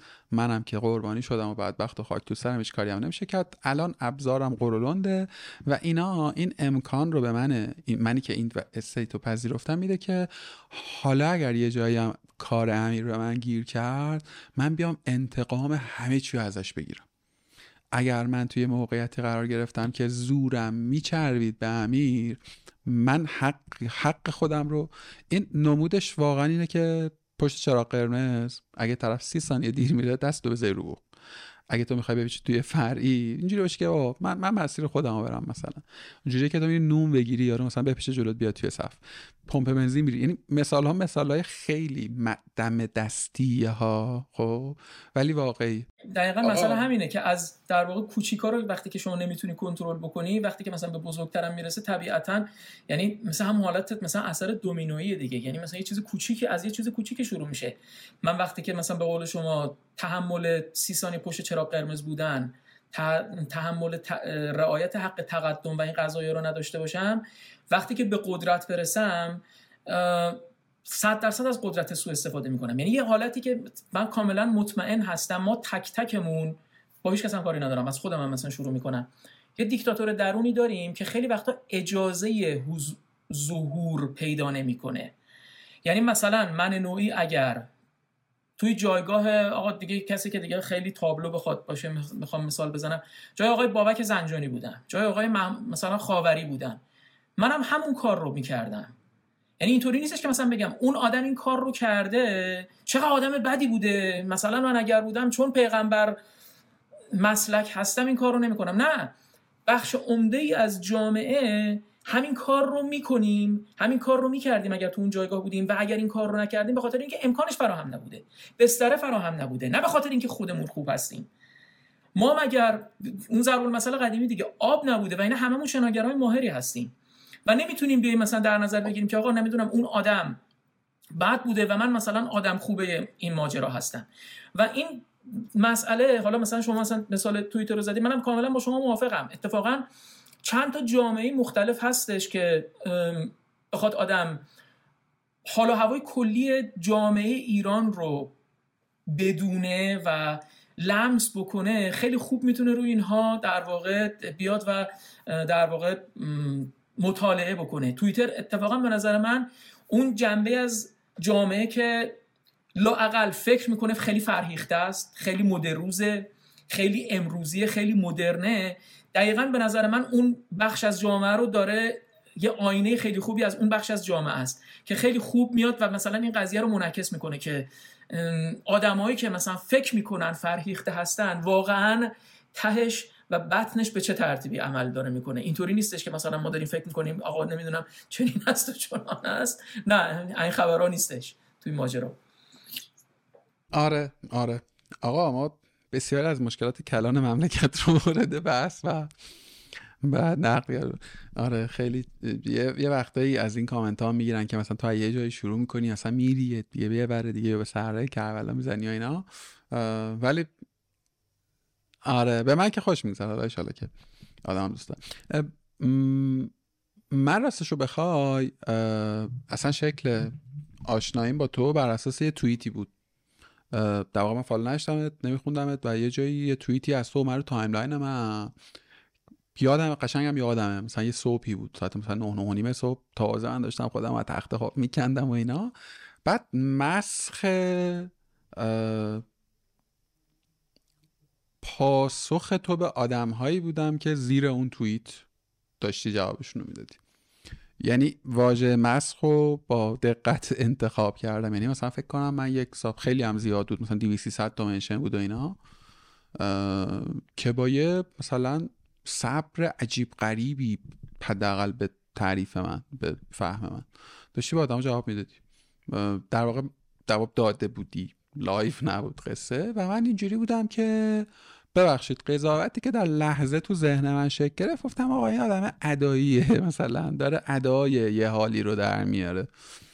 و و وزیر بعد شروع کردم دیگه خوندنت و ادامه دادم گفتمانی که تو حول مسئله که باش درگیر هستی رو.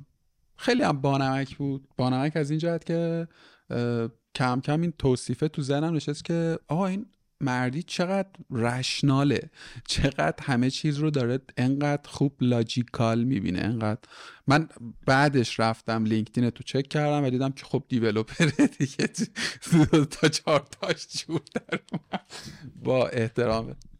آره منطقه داره اونجا میاد و اینجوری بودم که خب میشه کار می‌کنه. الانم توی گفتگو من چیزی که در واقع اگه بخوام توصیفش کنم به یکی مثلا این یک ساعت گفتگو چگونه؟ دیدم که مثلا امیر امیر روشناس یه آدم به شدت منطقیه. به زعم من یه جای افراطی منطقیه. خب البته که طبیعتا توی یک ساعت گفتگو تو همه کرکتر رو که نمی‌تونی در بیاری تو هم نمی‌تونی متبادر کنی. ولی به نظرم این چیزه این یه مثلا و state موجود غیر قابل نفی من خیلی برام سخته صادقانه با تو در مورد این subject حرف زدم هم از این جهت که خیلی اصلا نمی‌شناسم این پدیده رو پدیده بیماری به اسم سرطانو هیچ وقتم مواجه نبودم باهاش. برای این گفتگو رفتم با یه دوستی که یک برهه همپا بوده و خوشبختانه در واقع مادرش از بیماری رها شده و الان حالش خیلی خوبه. یه خورده مشورت گرفتم. گفتم به من یه اینطور گفتگوی سختی دارم. آدمی که جلوم هم آدم منطقیه یعنی قرار نیست مثلا گفتگوی احساسی داشته باشی. نه من بلدم نه خوشبختانه. و یه سری هینت ها ازش گرفتم. ولی خب خیلی به دردم نخورد. سفید جان خیلی معذرت می‌خوام که اگر که اینو میشنوی. موضوع چون من این قضیه رو می‌فهمم. خیلی آدما سعی می‌کنن که مثلا با احتیاط برخورد بکنن. مثلا میگن که مثلا یه حرفی نزنیم طرف مثلا دلش نشکنه فلان نباشه بهمون نباشه. ولی اون چیزی که شما مثلا اشاره کردی من دقیقا از همون اولی که نسبت به این جریان مطلع شدم یعنی بیماری خودم رو فهمیدم دقیقا همین بود. من خب من تاریخش رو عذرخواهی می‌کنم که شمسیش رو نمی‌تونم بگم همش در واقع بر مبنای میلادی بودش. طرف های شب عید مثلا در نظر بگیرید دو سال پیش بود. الان 1403 یا دویم فکر می‌کنم عید 1400 بودش. یعنی دقیقش رو بخوام بگم مارچ 2022 که خب من در اثر یک مثلا حالا خارشی که توی بدنم داشتم مراجعه کردم بیمارستان جنرال تورنتو. بیمارستان جنرال تورنتو معادل همون بیمارستان امام خمینی خودمون میشه توی شهرهای مختلف. حتما یه بیمارستان امام خمینی داریم اینجا. جنرال هاسپیتال هر شهری معرف در واقع بیمارستان امام خمینی اون شهر هستش. من اونجا مراجعه کردم و چون یه سابقه در واقع سنگ کیسه صفرا داشتم فکر کردم که اون یک مشکلی مربوط به اون قضیه هستش که خب امارایی که انجام داده بودن گفتن نه. یک در واقع تومور سرطانی هستش که توی از کیسه صفرا شما شروع شده متاستاز داده به تمام مجاری صفراوی رو هم آلوده کرده و متاستاز داده به کبدت. و کبد هم نقاط مختلفیش رو درگیر کرده. stage چهار سرطانه. در واقع end stage سرطانه. تمومه. و صحبت اولیه که اون جراحی که چون یه تیم جراحی بودش که اومده بودش بالای سر من و صحبت داشت می‌کرد گفتم که ازشون پرسیدم گفتم سرطان چند می‌دونستم ولی یه جورایی مثلا اون اولش می‌خواستم مثلا انکار شاید بکنم. گفتم چند تا استیج داره؟ گفتن چهار تا. گفتم پس من آخری هم؟ گفتن آره آخری. گفتم چقدر فرصت دارم؟ گفتن که بین 6 ماه تا یک سال. و سرطانت هم درمان پذیر نیست. یعنی درست خوب نمیشه. من شاید یه چیز هول هوش نیم ساعت طول کشید که با این قضیه کنار اومدم. یعنی نیم ساعت. با خودم خلوت کردم شاید او... یعنی یه تعارف نداریم. مثلا شاید ده دقیقه اولش گریه کردم. بعد مثلا فکر کردم به عدم خودم به نیستی خودم فکر کردم که چه اتفاقی میفته. من اتف... مثلا نمی‌دونم ارگانهای مختلف بدنم شروع می‌کنن به از کار افتادن. بعد مثلا دیگه نمی‌دونم دردای خیلی بدی سراغ من میاد. فلان میشه فلان میشه فلان میشه. اتفاقی که میفته بعد مثلا یه روزی مثلا توی بستر بیماری دیگه مثلا نمی‌دونم دیگه فوت می‌کنم و تموم میره پیکارش و ده دقیقه حالا مثلا میگم نیم ساعت مثلا اینجوری بوده شاید مثلا بتونم بگم که مثلا سه تا ده دقیقه بود. ده دقیقه اول همون قصه جنبه احساسیش بود که خب خیلی پررنگ بود. ده دقیقه بعدش اینکه چی به سرم خواهد اومد بود. ده دقیقه بعدش در مورد اینکه خب چی کار می‌تونم بکنم بود. و همون ده دقیقه سوم به این نتیجه رسیدم گفتم خب من دو تا راه دارم. یه راهش اینه که غرق بشم تو این مسئله و مثل خیلی دیگه که توی این با این پدیده که پدیده خیلی ترسناکه اسمش هم برای خیلی ها مثلا خیلی ترسناک هستش غرق بشم تو این ماجرا آخر عاقبتش هم کاملا مشخصه. مرگ یه مرگ خیلی زود هنگامیه که اتفاق میفته و نمونه این رو مثلا توی یکی از آشناهامون داشتیم که این بنده خدا صرفا با فکر به این مسئله که حالا خیلی کوتاه بخوام بگم توی جای یه مغازه‌ای داشتش که همسایش اونم در واقع اون سرطان یه تومور مغزی پیدا کرده بود و فوت کرده بود. این شیش ماه به این قضیه فکر کرده بود که من اگر تو یادم سالم سرم رو گنده. من اگر یه همچین تومور مغزی مثلا پیدا بکنم چی به سر من میاد؟ من چطوری می‌خوام بشم؟ آقا شیش ماه بعدش ایشون متاسفانه تومور مغزی گرفت. شش ماه بعدش هم فوت کرد. به وضعیت خیلی بدی هم فوت کرد. نابینا شد. اصلا خیلی وضعیت فاجعه باری. پیش خودم مثلا فکر کردم گفتم من می‌خوام مثلا مثلا فلانی بشم. یا اینکه نه. من زندگیمو بکنم. من از این به بعد زندگیمو بکنم و کار رو بسپرم دست در واقع کسایی که این کارو می‌خوان انجام بدن. و اون زمان حالا نمی‌دونم شما فیلم Bridge of Spies رو دیدید یا نه؟ اون فیلمی که تام هنکس بازی کرده و داستانش در مورد یک جاسوس روسی هستش که توی آمریکا دستگیرش می‌کنن و بعدا با اون فرانسیس گری پاور در واقع exchange میشه. حالا اگر ندیدین هم مثلا می‌تونید بعدا برید ببینید. این یه دیالوگ خیلی جالبی داره. یه جایش هستش که دادگاه برگزار شده برای اون جاسوس روسی و این جاسوس روسی خیلی آروم نشسته و داره مثلا توی دادگاه اگر درست یادم باشه داره نقاشی قاضی دادگاه رو می‌کشه.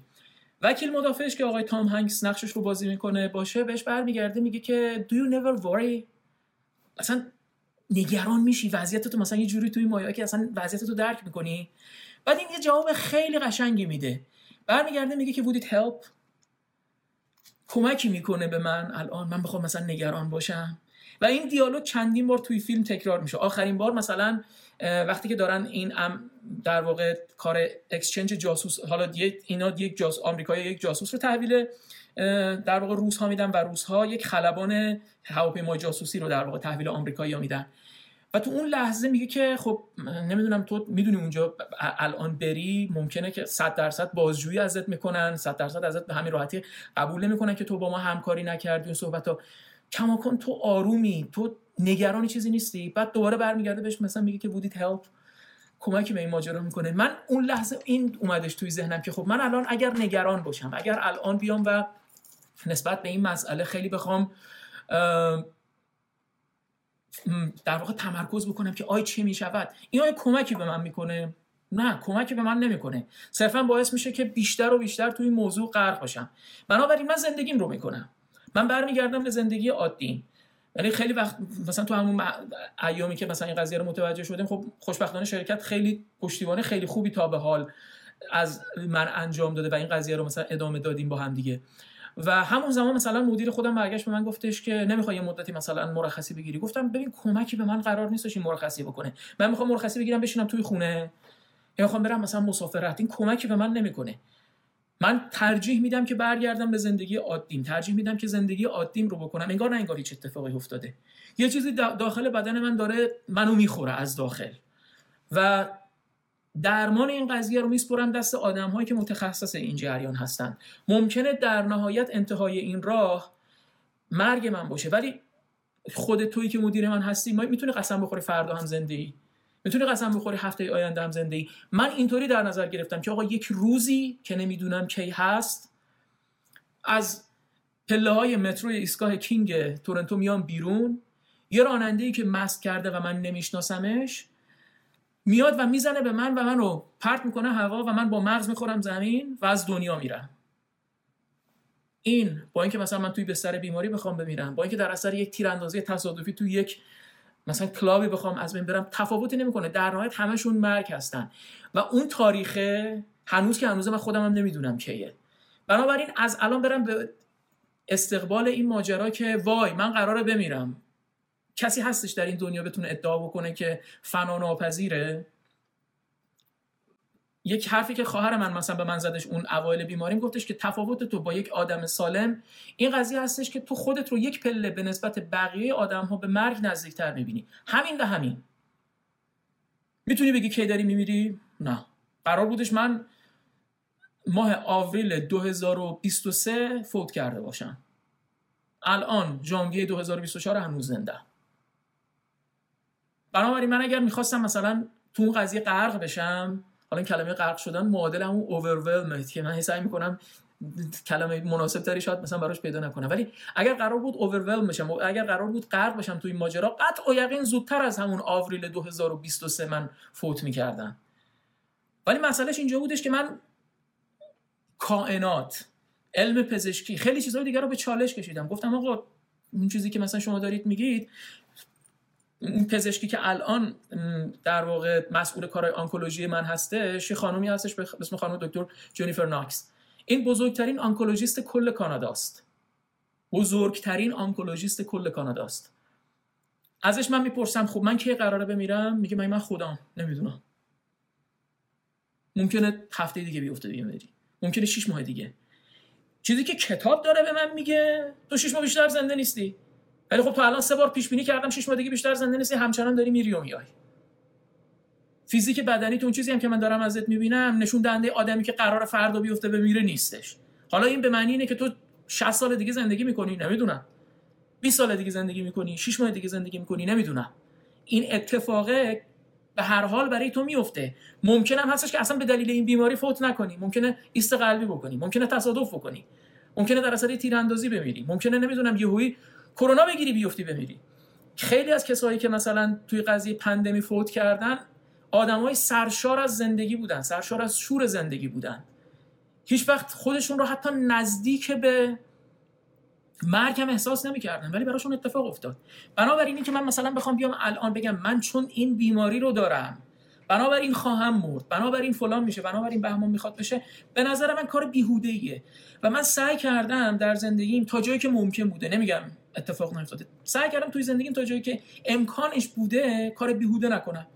بنابراین I live my own life و می‌ذارم هر چی اتفاق می‌خواد بیفته بیفته. به همین راحتی.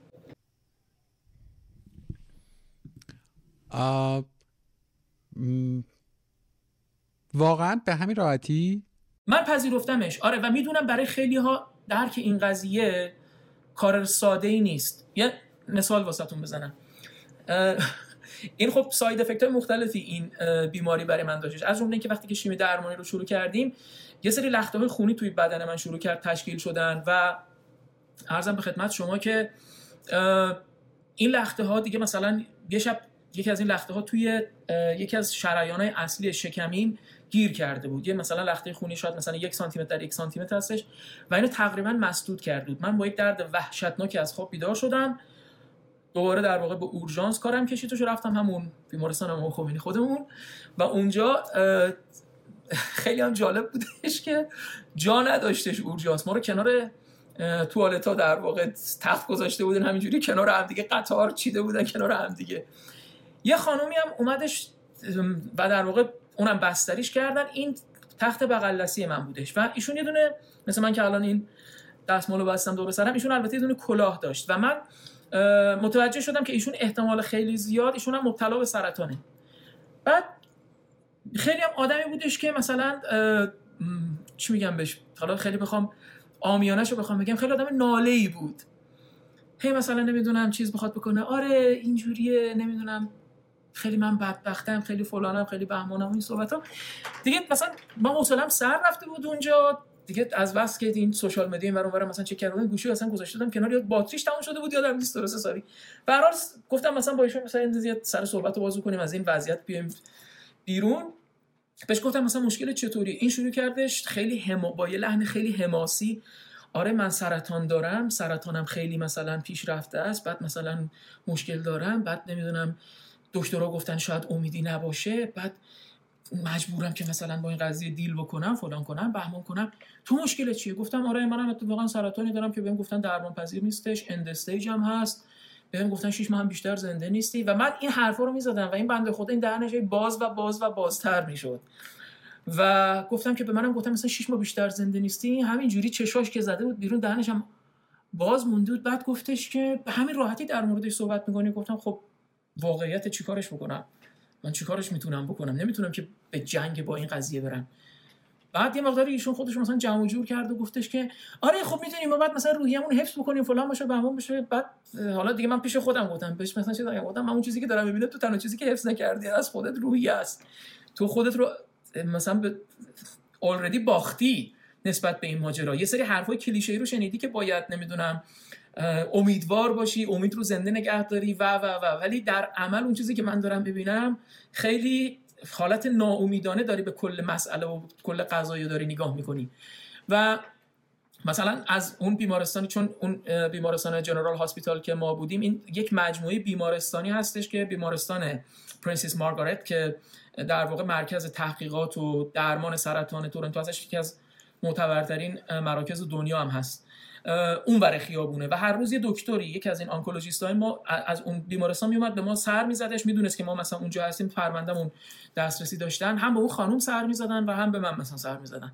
بعد مثلا خب برخورد خیلی جالب بود. آنکولوژیست اون خانم اومدش این حالا اسم دکترش یادم نیست. مثلا فرض کنید مثلا اسمش دکتر جان بودش. آقا این به هر کنان به استقبالش رفت. دکتر جان اینجوری بغلش رو براش باز کرد. پرید توی بغلش. شروع کرد های های گری کردن. بعد مثلا کمکی مثلا با هم صحبت کردم اون کمکی دلداریش دادش و این حرفا مثلا رفت. بعد این نشسته بودش روی تختش آنکولوژیست من اومد. بعد گفتش که چطور حالت؟ گفتم خیلی عالیم همه جوره مثلا خیلی خوبه. و کاری نداری؟ گفتم نه اصلا برای چی بلند شدی؟ اومدی. اصلا کاری من با تو نداشتم. من که نگواسته بودم. بعد این دوباره مثلا گفتش که با آنکولوژیست اینطوری داشتی صحبت می‌کردی؟ گفتم آره خب وقتشو بی خودی طلب کرده بلند شده اومده به من سر بزنه. من اگر مشکلی داشتم که خب بالاخره خودشون میفهمیدن بهش اطلاع می‌دادن یا من خودم مثلا درخواست می‌کردم دیگه. این برای چی اصلا بلند شده اومده؟ به این مریض دیگه می‌تونسته برسه بابت من مثلا وقتشو طلب کرده. بهشم گفتم گفتم دیگه نمی‌خواد بیای. اگر مشکلی بودش خودم مثلا بهتون مثلا میگم. خب دتس پرفکت بلند شد رفت. بعد اینم مثلا چیز کرد گفتم ببین وقتی که دو داری میگی پذیرفتم پذیرفتم. حالا من نمی‌خوام مثلا خیلی ادعام بشه سر این ماجرا ولی پذیرفتم به نظر من معنیش این میشه که آقا تو این قضیه رو واقعا قبولش کرده باشی. یک واقعیتی که هستش واقعیت شیرینی نیست مسلما واقعیت تلخیه. اما خب چیکار می‌تونم بکنم؟ برمیگردم به حرف همون جاسوسه. بودید هلپ کمکی نمی‌کنه. پس بنابراین برای چی ذهنمو درگیرش بکنم؟ ببین من کماکان دارم یه امیر خیلی منطقی رو می‌بینم. خب؟ یعنی اگر که مثلا ما عنصر قانونی این تکه صحبتمون رو مثلا بذاریم این بیماری رو حذف بکنیم. تو داری یه, یه استیت خیلی منطقی رو توصیف می‌کنی دیگه. آقا یه, یه آرزه حادث شده. یه سری گزینه داری. منطقی ترین گزینه هم همین اپروچیه که تو داری. هیچ ایده ای ندارم که قاطبه آدم هایی که مسئله تو رو دارن کدوم سمت ماجرا می‌ایستند حدس می‌زنم که شما در اقلیتی حدس می‌زنم. نمی‌دونم. خیلی زیاد بله. بر چیزی که شنیدم آره. آره. یه جاهایی هم توی صحبتات یه کلمه چند باری استفاده کردی به اسم امید و امیدواری. امید concept منطقیه به نظرت؟ در کل اصلا فارغ از این تکیه گفتگو. به نظرم هست. به دلیل اینکه یه جورایی میشه گفت که اگر اون نباشه در واقع یه چیزی توی اگر درست یادم باشه درس سیگنال و سیستم ما داشتیم. به اسم می‌گفتن سیگنال کارانداز که این در واقع باعث من البته اصلا شاگرد خوبی نبودم. الانم شاید هر توصیفی که دارم می‌کنم بعدا کسایی که اینو بشنون بگن چه موضوع بی ربطی رو به چه چیز بی ربطی ربط دادش. ولی اون چیزی که من خودم احساس می‌کنم امید و هوپ اون چیزی که در واقع به طور کلی وجود داره همین مسئله هستش که موتور محرک خیلی کارهای ماست. ببین خب خیلی وقت ما خیلی کارهایی داریم انجام میدیم که آیندهش و نتیجهش برای ما مبهمه. اصلا دنیا کلا مبهمه. ما هیچ چیزیش رو که کلی تازه مثلا برنامه ریزی کردیم کلی مثلا براش مثلا پلن ریختیم و خودمون رو برای همه جورش آماده کردیم یه یه اتفاقی خارج از قاعده میفته و کلا اون قضیه رو کنفیکون می‌کنه. بنابراین نسبت به تمام چیزهای دنیا یک uncertainty یا یک عدم قطعیت و ابهامی وجود داره. اگر بخوایم منطقی منطقی سر این قضیه برخورد بکنیم منطق میگه که آقا اون نسبت به چیزی که مطمئن نیستی واردش نشو دیگه. آقا چه کاریه؟ تو که مطمئن نیستی که این قضیه به نتیجه می‌رسه. پس برای چی به خودتو درگیرش بکنی؟ اینجا اون چیزی که کمک می‌کنه که یه مقدار منطقه رو خمش بکنیم نه اینکه بشکنیمش شاید بحث امید باشه.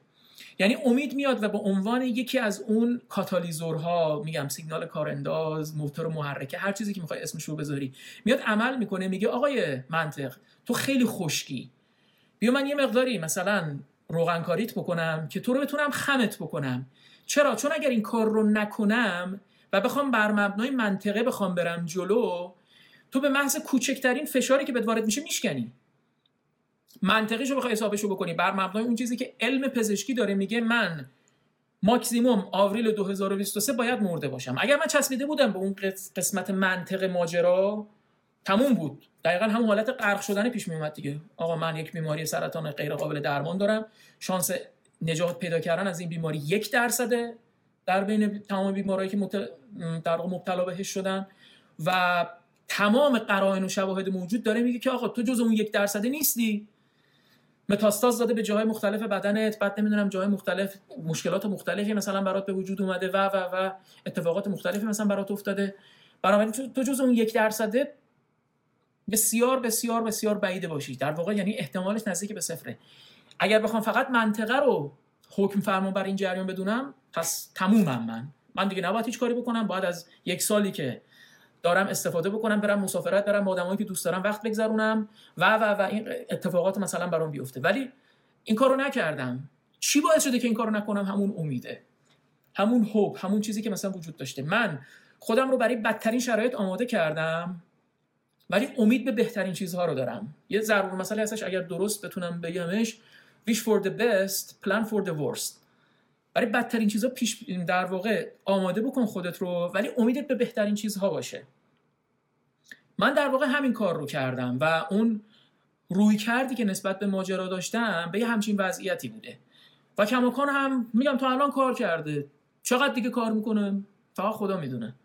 منو به palliative care معرفی کردن. palliative care یک بهش مراقبت تسکینی مثلا بهش میگن. برای کسایی که آخر خط هستند بیشتر استفاده میشه. کسایی هستن که دیگه میگن آقا این طرف دیگه امید ازش کاملا بریده شده و داروی الان من مثلا بخوام داروی مخدر به راحتی و بدون هیچ گونه مشکلی در مملکتی که برای یه آنتی بیوتیکش کلی بالا پایین می‌کنن من الان اراده بکنم داروی مخدر بهم میدن. یعنی بگم فلان درد رو دارم درد پانکراتیت دارم و مخدر احتیاج دارم مخدر رو بدون هیچ حرف و حدیثی بهم میدن.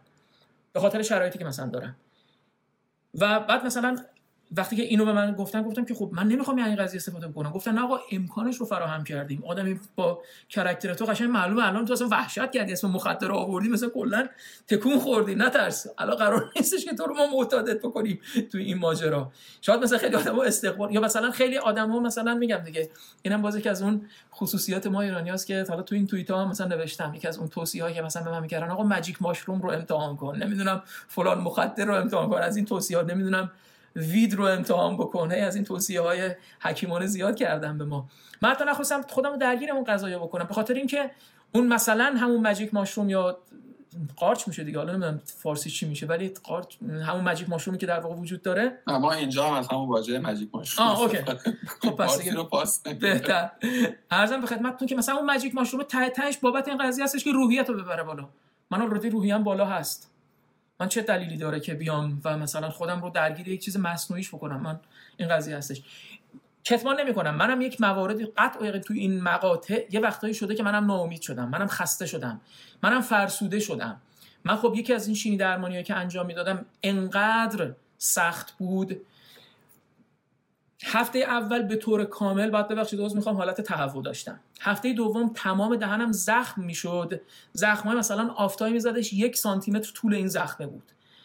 صحبت نمی‌تونستم بکنم. یعنی من مثلا اینجا یه دون از این پمادا داشتم که این پماده برای این بچه هایی که تازه دندون در میارن اینو می‌زدم که بی‌حس بکنه من فقط بتونم تو جلسات صحبت بکنم. در حد مثلا دو سه دقیقه بتونم update کارهای روزانم رو بدم.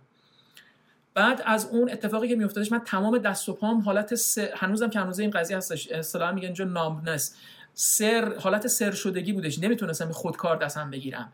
خستگی مفرط و بسیار بسیار شدید. اشتهام به شدت کاهش پیدا کرده بود. وزن مثلا وزن عادی آدم 85 کیلو شده بودش مثلا 73 4 کیلو.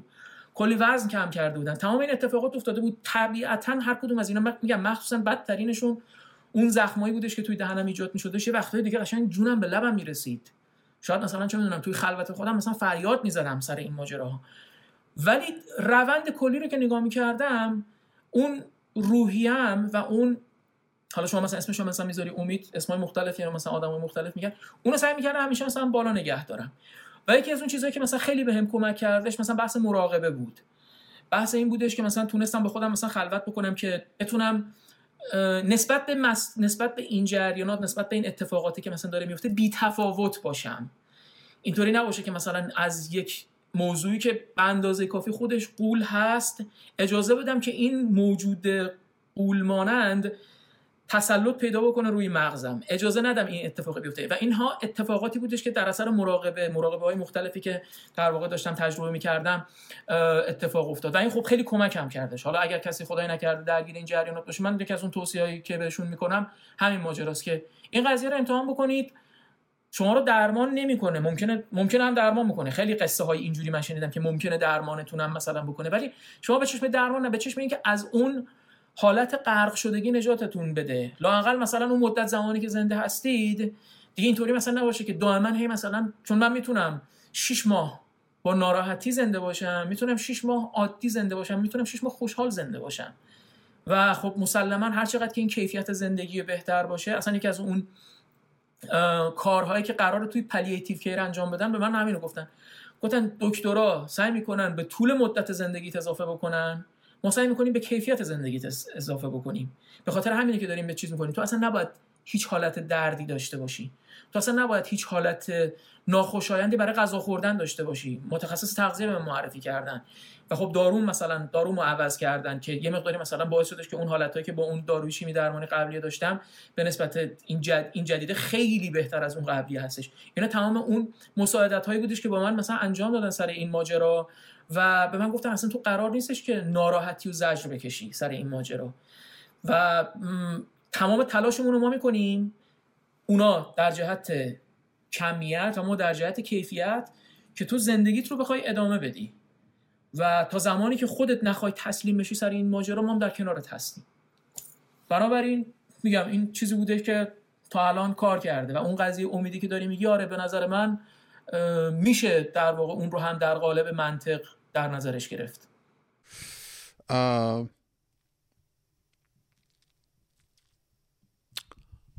سه تا کلید واژه سه تا نه. دو تا کلید واژه توی صحبت تو من اینجوری سعی کردم از تو تقلید کنم خیلی منطقی باشم توی این گفتگو یه جایی بعد یعنی مثلا یکی بود یک یک concept امید که روش حرف زدیم. یکی concept خود زندگیه. خب یعنی خود مفهوم زندگی. دو تا سوال. شاید یه پاسخ بدی تو خودت اوستای جمعبندی و صورتبندی.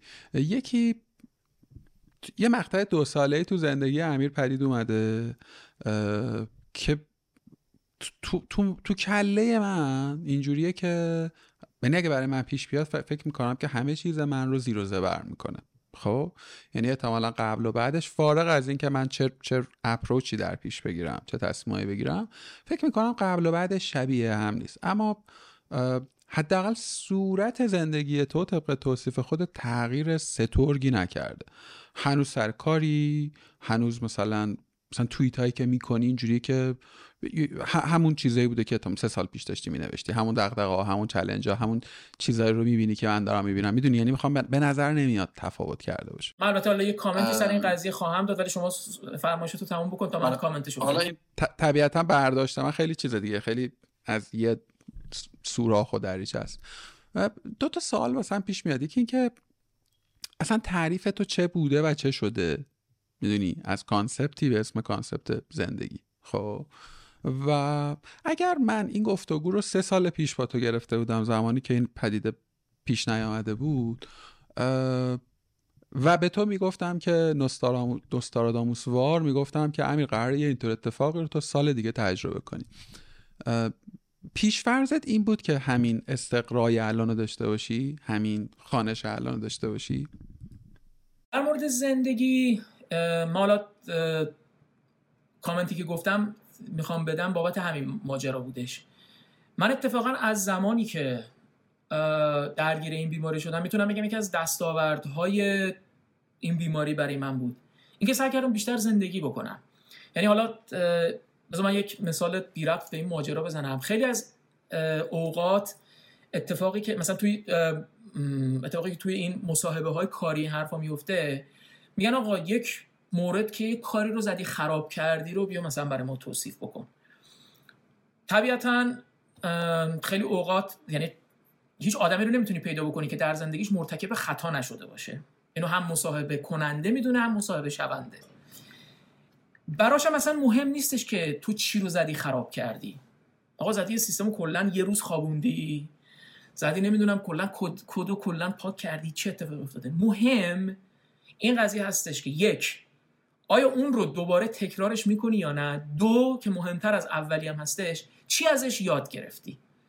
یعنی این درس گرفتن از اشتباه از خطا بسیار بسیار بسیار پررنگ و مهم هستش. توی مصاحبه های کاری که من لاقل میگم توی آمریکا شمالی دیدم. چه توی کانادا چه توی آمریکا. تجربه اروپایی نداشتم که این مصاحبه کاری بخوام بکنم. ولی توی آمریکا شمالی این قضیه به شدت پررنگ هستش که سوالی که ازت می‌کنن اون که تو چه کاری انجام دادی و چی زدی خراب کردی مثلا شاید چه می‌دونم 5 درصد 10 درصد مورد باشه. 90 درصد اینه که می‌خواد بدونن آقا تو چی یاد گرفتی؟ و اصولا آدمی هستی که از اشتباهات درس بگیری یا نه؟ آدمی هستی که شکستت رو تبدیل به پلی برای پیروزی بکنی یا نه؟ من از اول مثلا و بعد وقتی که با این ذهنیت عادت بکنی که مثلا چه می‌دونم ده سال کار بکنی ناخداگاه از هر چیز ناخوشایند زندگی هم دنبال درس هاش خواهی رفت. دنبال میری که خب حالا من از این قضیه چی می‌تونم به نفع خودم استفاده بکنم؟ یک بیماری نادر خیلی ناخوشایند و بد اتفاق افتاده برای من. همه چیش بده. یعنی هیچ چیز مثبتی نمی‌تونی توش فکر کنی. نه خود بیماری نه روال درمانش نه نمی‌دونم ساید افکت ها و اون عوارضی که مثلا داشته و این قصه ها هیچ کدوم از این قصه ها رو مثلا نداشته. هیچ کدوم از این چیزها خوب نبوده. حالا اینکه از توی این من از توی دل این یه چیز خوب بتونم بکشم بیرون این میشه هنر من دیگه. و یکی و اون هنری که من داشتم به نظر خودم توی این ماجرا اینکه تونستم concept زندگی و مفهوم زندگی رو از توش بکشم بیرون. به این نتیجه برسم آقا مثلا وقتی که فلان وقت اینو شاید مثلا توی توییت های من دیده باشی فلان وقت یه دونه کنسرت فلامنکو توی تورنتو داره برگزار میشه و من مثلا به این موسیقی از شاید هول و نمی‌دونم 20 سال پیش علاقه پیدا کردم بلند شم برم این کنسرت رو ببینم. به جایی بر نمی‌خوره. مثلا چه می‌دونم چند ساعت از وقتم رو مثلا بذارم برم این کنسرت رو ببینم به قول معروف یه حالی ببرم تو این ماجرا. نمی‌دونم من اگر نمی‌دونم باله خوشم میاد بلند شم برم فلان کنسرت باله که داره توی Four Season تورنتو برگزار میشه اونو برم ببینم. اگر مثلا نمی‌دونم بیژن مرتضوی کسی هستش که من خیلی دوستش دارم ویولون زدنش رو از زمانی که بچه بودم تحسین می‌کردم میاد توی تورنتو کنسرت می‌ذاره بلند شم میرم این کارو بکنم. تا زمانی که شاید اون deadline رو توی زندگی اون ضرب‌الاجله رو توی زندگی ما درک نکردیم پیش خودمون فکر می‌کنیم فرصت هست. حالا امسال نشد سال دیگه میرم. سال دیگه هم میاد دیگه سال دیگه هم میاد دیگه. و این رو هی میندازیمش به تاخیر میگیم حالا الان این واجب تره حالا الان اون واجب تره حالا الان مثلا نمی‌دونم من فلان چیزو بخرم برای خودم واجب تر از اینه که مثلا چه می‌دونم 250 دلار پول کنسرت فلان کسک رو بیام بدم. ولی این بیماری به من چیز کردش که نه آقا اون چیزی که در لحظه بهت حس و حال خوب میده حس خوب دادن خیلی از این کلمه من متنفرم چون خیلی بد ازش بر برداشت شد و خیلی بد ازش استفاده کردن. ولی اون چیزی که حال خودم رو داره خوب می‌کنه برم همون لحظه انجامش بدم. و این قضیه رو خیلی راحت و خیلی روکوراس بگم.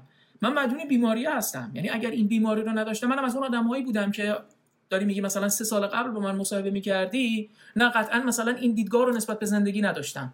اون زمان مثلا چیز می‌کردم پیش خودم مثلا من گفتی که خیلی خوب تو امسال مثلا فلان خواننده مورد علاقت آقا مثلا یانی می‌خواد بیاد مثلا امسال کنسرت بذاره توی تورنتو. میری؟ گفتم حالا شاید برم شاید نرم. بعد من می‌گفتی آقا دو سال دیگه قراره بیفتی بمیری. میری؟ می‌گفتم آره حتما میرم. چون اون ضرب العجله رو اومده بودش و اضافه شده بود به تمام معادلاتی که وجود داشت. و اینها تماما دقیقا همون قصه بودش که میگم خواهرم اشاره کرده بودش. من یه پله خودم رو به مرگ نزدیکتر احساس کردم. یه چیزی مثلا یک نمایش هوایی برگزار میشه توی تورنتو. هر سال اواخر شهریور اواخر سپتامبر و این حرفا هستش. که این مثلا جنگنده های مختلف مثلا از آمریکا بیشتر میان مثلا چیز می‌کنن. و این همیشه من مثلا از دور نگاه می‌کردم گفتم مثلا چی باحال خب امسال حالا امسال رو ولش کن. سال دیگه مثلا میرم. حالا سال دیگه ببینیم چی میشه سال دیگه ببینیم چی میشه. امسال مثلا به محض اینکه بلیتش باز شدش من رفتم جایگاه وی آی پیشم گرفتم. به خاطر اینکه گفتم شاید سال دیگه من نباشم. شاید شاید سال دیگه امکان استفاده از این قضیه رو نداشته باشم. بنابراین این بیماری به من کمک کردش که بتونم زندگی بکنم. بتونم معنای واقعی زندگی رو لمس بکنم. چیزی که ما توی ایران فکر می‌کنیم اگر کار خیلی زیاد بکنیم اگر نمی‌دونم در شب مثلا دو تا سه تا مثلا شغل داشته باشیم اگر پول بیشتر در بیاریم چون خیلی نگاهمون مادی گرایانه به این ماجراست. من کسی رو تخطئه نمی کنم بابت این مسئله به خاطر شرایط حکم فرما بر جامعه و اجتماع هستش. ولی در نهایت آقا مثلا الان پولدارترین آدم ایران هم باشی. کی می‌خوای پس زندگی بکنی؟ کی می‌خوای از این پول استفاده بکنی؟ کی می‌خوای از اون دانشی که مثلا کسب کردی استفاده بکنی؟ من مثلا یکی از اون چیزهایی که همیشه خیلی دوست داشتم انجام بدم سر کله زدن با ساعتهای مکانیکی بوده. اینکه مثلا نمی‌دونم اینکه یک ساعت مکانیکی چطوری کار می‌کنه چطور این چرخنده کنار هم دیگه؟ یک مفهوم فیزیکی به اسم مکانیک رو تبدیل می‌کنن به یک بعد زمان بعد سوم میشه بعد چهارم میشه به یک بعد دیگه ای و مثلا چند تا چرخدنده ای که وجود داره به من داره زمان رو نشون میده. و چطوری می‌تونه دقت این مسئله بره بالاتر؟ من فرصت پیدا کردم و در واقع یه جورایی قبلش هم فرصت رو داشتم ولی به خودم این می‌دونه رو دادم که از اون فرصتی که ایجاد شده بود استفاده بکنم. برم سراغ اون مسائلی که همیشه در زندگی دلم می‌خواسته برم دنبالشون و به دلایل مختلف همیشه مثلا چیزش کرده بودم سرکوبش کرده بودم فراموشش کرده بودم و کنارش گذاشته بودم. از این جهت باید بگم که خوشحالم از بابت این شانسی که به من رو کردش و این امکانی که برای من به وجود اومد. آقا من هر چی بگم چیزه. هر چی بگم در واقع چیز میشه. اساعه معنا میشه. ببین این از او گفتگوه شد که مثلا من باید برم یه بار دیگه بشنومش. خب چون همزمانی که داشتم میشنیدم یه سوالی داشتم که تو در زیر متن صحبتت پاسخ دادی. و سوال این بود که پس احساس کجای این معادل است؟ احساس خانواده بزرگ احساس ترس نشاط لذت و من متوجه شدم که نمی‌دونم توصیف خودت چیه. تو متوجه شدم که تو حتی احساس رو هم منطقیش کردی. خب یعنی اون احساس شعف حضور در کنسرت ویژن مرتضوی رو لاجیکالی گفتی که خب بچونمش توی این. داشت اینو می‌خواستم بگم که از این گفتگوه شد که من بدم یه بار دیگه مثلا خودم از به عنوان مخاطب و مستمع بشینم و یه چیزایی از توش بردارم اما فکر می‌کنم که راهگشاست نه صرفا برای آدمایی که توی وضعیتی مشابه هم هر کسی می‌تونه اندازه سهمی برداره. دو دو تیکه حرف زدیم یه تیکه که رفتیم نظام های سرمایه داری و سوسیالیستی و سوسیالیستی و ایدئولوژیک و مثلا بالا پایین کردیم کم نظام های فکری و معنوی رو. ببین آخرین سوالم اگر چیزی جا مونده لطفا اگه چیزی در این تکه هست لطفا بگو. اگر که نمی‌دونم در جهان غرب چه شکلی ماجرا ولی من به عنوان یک شهروند هیچ وقت مخاطب این نبودم. هیچ وقت مخاطب این شکل از آموزش نبودم که با افرادی که داره بیماری خواستم با چگونه برخورد کنم. من یه کوچولو کار تئاتر می‌کنم یه استادی داشتم خودش حالا افتش کنه علی اصغر دشتی یه تئاتری ساخت چند سال پیش به اسم متاستاز. و من اصلا کلمه متاستاز رو اونجا شنیدم. قصهش قصه افراد درگیر با بیماری نبود. قصهش قصه افراد همپای بیماران دارای سرطان بود. اصلا یه کانسپتیه به اسم همپا. همه اینا رو من اثر اون اجرا یاد گرفتم. برای آدم ها به نظرم سرچش بکنن خیلی ایده اجرایی عجیبی داشت. آدم هایی که یکی از افراد درجه یک و نزدیکشون دچار این آرزه شده بودن و تمرکزش روی این آدم ها بود که جدای از فرد دارای بیماری برای این افراد چه اتفاقاتی میفته یکی از دوستای من ملیکا توی اون کار بازی می‌کرد و خواهرش دچار سرطان بود. خواهر ملیکا خوب شد. حالش خوبه الان ولی ملیکا پارسال به مرگ خود خواسته از دنیا رفت. حتما که دلایل دیگری داشت ملیکا مشکلات دیگری داشت اما آنچه بر او گذشت در طی فرایند همپایی از خواهرش بی اثر نبود بی اثر نبود. یادش گرامی. سوالم چی بود؟ سوالم این بود که ببخشید. سوالم این بود که سوالم این بود که تو به آدم هایی که همچون من. خب یه جای ابتدای صحبت هم گفتم که یه خورده برام چیز بود این سال این اینو تو ذهنم داشتم که خب چی بپرسم چی نپرسم چه جوری بحث و باز بکنم. از توییت خودت خیلی کمک گرفتم. مثلا فهمیدم که پرسیدن این سوال که حالت بهتره یا نه سوال اشتباهیه مثلا. حالا اینو سپیده هم بهم گفت. مشخصا فکر می‌کنی که مسئولیت من چیه؟ چون من فکر می‌کنم من یه مسئولیتی دارم واژش مسئولیت می‌دونی؟ من این سال از در واقع وحید رجبلو هم پرسیدم. وحید رو نمی‌دونم می‌شناسی یا نه یه فرد داره معلولیت شدیده. که حالا اون یه, یه ژانر دیگه ای بود وضعیتش و مسئلهش و برای من خیلی صادقانه ناشناخته است. باید سریح و صادق اعتراف کنم که یه خورده به هر حال تو ذهن آدم ممکنه شکلی از کنجکاوی پدید بیا می‌دونی؟ کنجکاوی که واژه فضولی شاید برازنده تر باشه واسه تا کنجکاوی. و این سواله شاید پدید بیاد که خب آیا الزاما من باید همدلانه برخورد کنم؟ این همدلیه چه مصادیقی داره. چیزی به ذهنت می‌رسه چون در پاسخ به این سوال و یه سوالی هم برام مهمه که بدونم که در جای همچون کانادا آیا این این چلنجی که من میلاد دارم مثلا یه شهروند کانادایی هم داره یعنی یعنی که نه اونجا مثلا یه پلنی دارم واسش یه کاری می‌کنن که آدم ها. حالا توی ایران خیلی هم تو سر مملکتمون نظری مثلا یه سری از در واقع انجمنهای حمایتی یه بخشی از فعالیتشون ترویج این کالچر است. که آقا مثلا فردی که دچار مثلا دیابته تو به عنوان دوست همکار همراه مثلا این چیزها رو لازمه که بدونی. این شکل. ببخشید. سوالت رو در واقع توی دو تا بخش اجازه بده جواب بدم. یکی از دید کسی که خودش درگیر بیماریه یکی از دید کسی که به قول خودت همراه بیماره. یعنی فکر می‌کنم این دوتا با همدیگه متفاوتن. اگر این چند روز اخیر مخصوصا توی توییتر حضور داشته باشی یه بنده خدای خانمی به اسم بیتا توی آمریکایشون هم متاسفانه از سرطان فوت کردن و دو تا خواهر ایشون اگر اشتباه نکنم داره. یکیشون توی آمریکاست یکیشون هم توی اگر اشتباه نکنم آلمان فکر می‌کنم هستن که ایشون خیلی داشتن تلاش می‌کردن که برای پدرشون که توی ایران بود ویزای آمریکا بگیرن که ایشون بتونه اون روزهای آخر در واقع در کنار دخترش باشه. خب متاسفانه این اتفاق نیفتاد و زمانی در واقع ویزا به دست پدرشون رسیدش که دیگه ایشون تو این دنیا نبودن. و من هر دوتا خواهر رو در واقع جز فالوورام هستن و منم مثلا حالا فالوشون کرده بودم به خاطر اینکه از زمانی که درگیر این بیماری شدم احساس کردم یه جورایی مثلا یک نقطه مشترکی با آدم هایی که خودشون یا یکی از نزدیکانشون درگیر این بیماری بودن احساس در واقع یه نقطه مشترک کردم. حالا من قبلش یه چیز دیگه هم بگم. من مادر خودم از در اثر سرطان فوت کردش. ایشون دو تا سرطان مختلف داشت که یکیش مثلا شاید نزدیک مثلا 20 25 سال پیش بودش و اون سرطان درمان شد و مجددا من زمانی که دقیقا مهاجرت کردم به کانادا یه چند ماه بعدش سرطان روده بزرگشون گرفت و دیگه این سرطان دوم منجر به فوتشون شد. یعنی می‌خوام بگم من تجربه هم بیمار سرطانی بودن رو دارم و هم تجربه همراه بیمار سرطانی بودن. بنابراین حرفی که دارم می‌زنم تجربه یک آدمی هستش که هر دو تا مورد رو لمس کرده خودش و اینطوری نیستش که مثلا صرفا بیاد و از روی یکی یه چیز دیگه رو نتیجه گیری بکنه. من اول اگر اجازه بدی در مورد خود بیمار صحبت بکنم. این کاملا برمیگرده به خود اون آدم. مادر من دیگه نزدیکتر از همه به خود من مثلا مادر من بود. خیلی دوست داشت دور شلوغ باشه.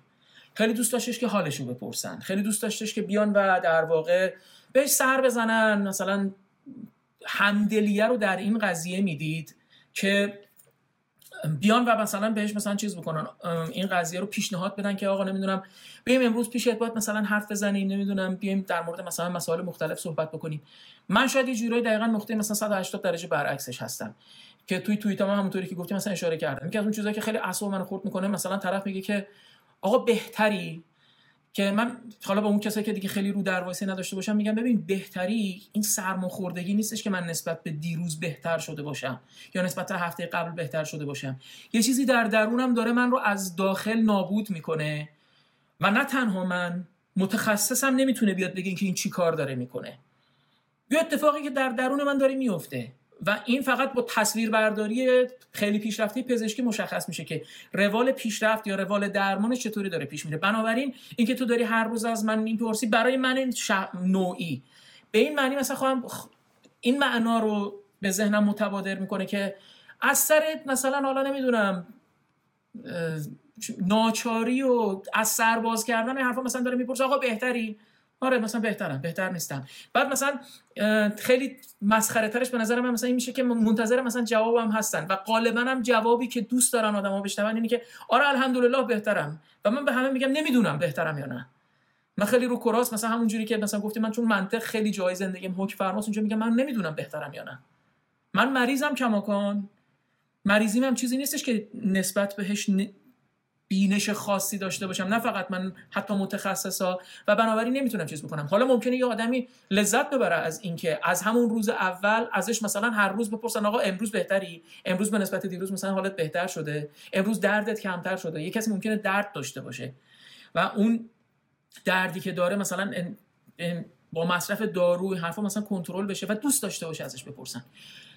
به نظر خود من به نظر شخص خود من شاید سیفترین و امنترین راه این قضیه هستش که از خود مریض مثلا سوال بکنی که آقا تو خودت چطوری راحتی؟ دوست داری باید بشینیم صحبت بکنیم من آماده شنیدن حرفات هستم. دوست داری قور بزنی؟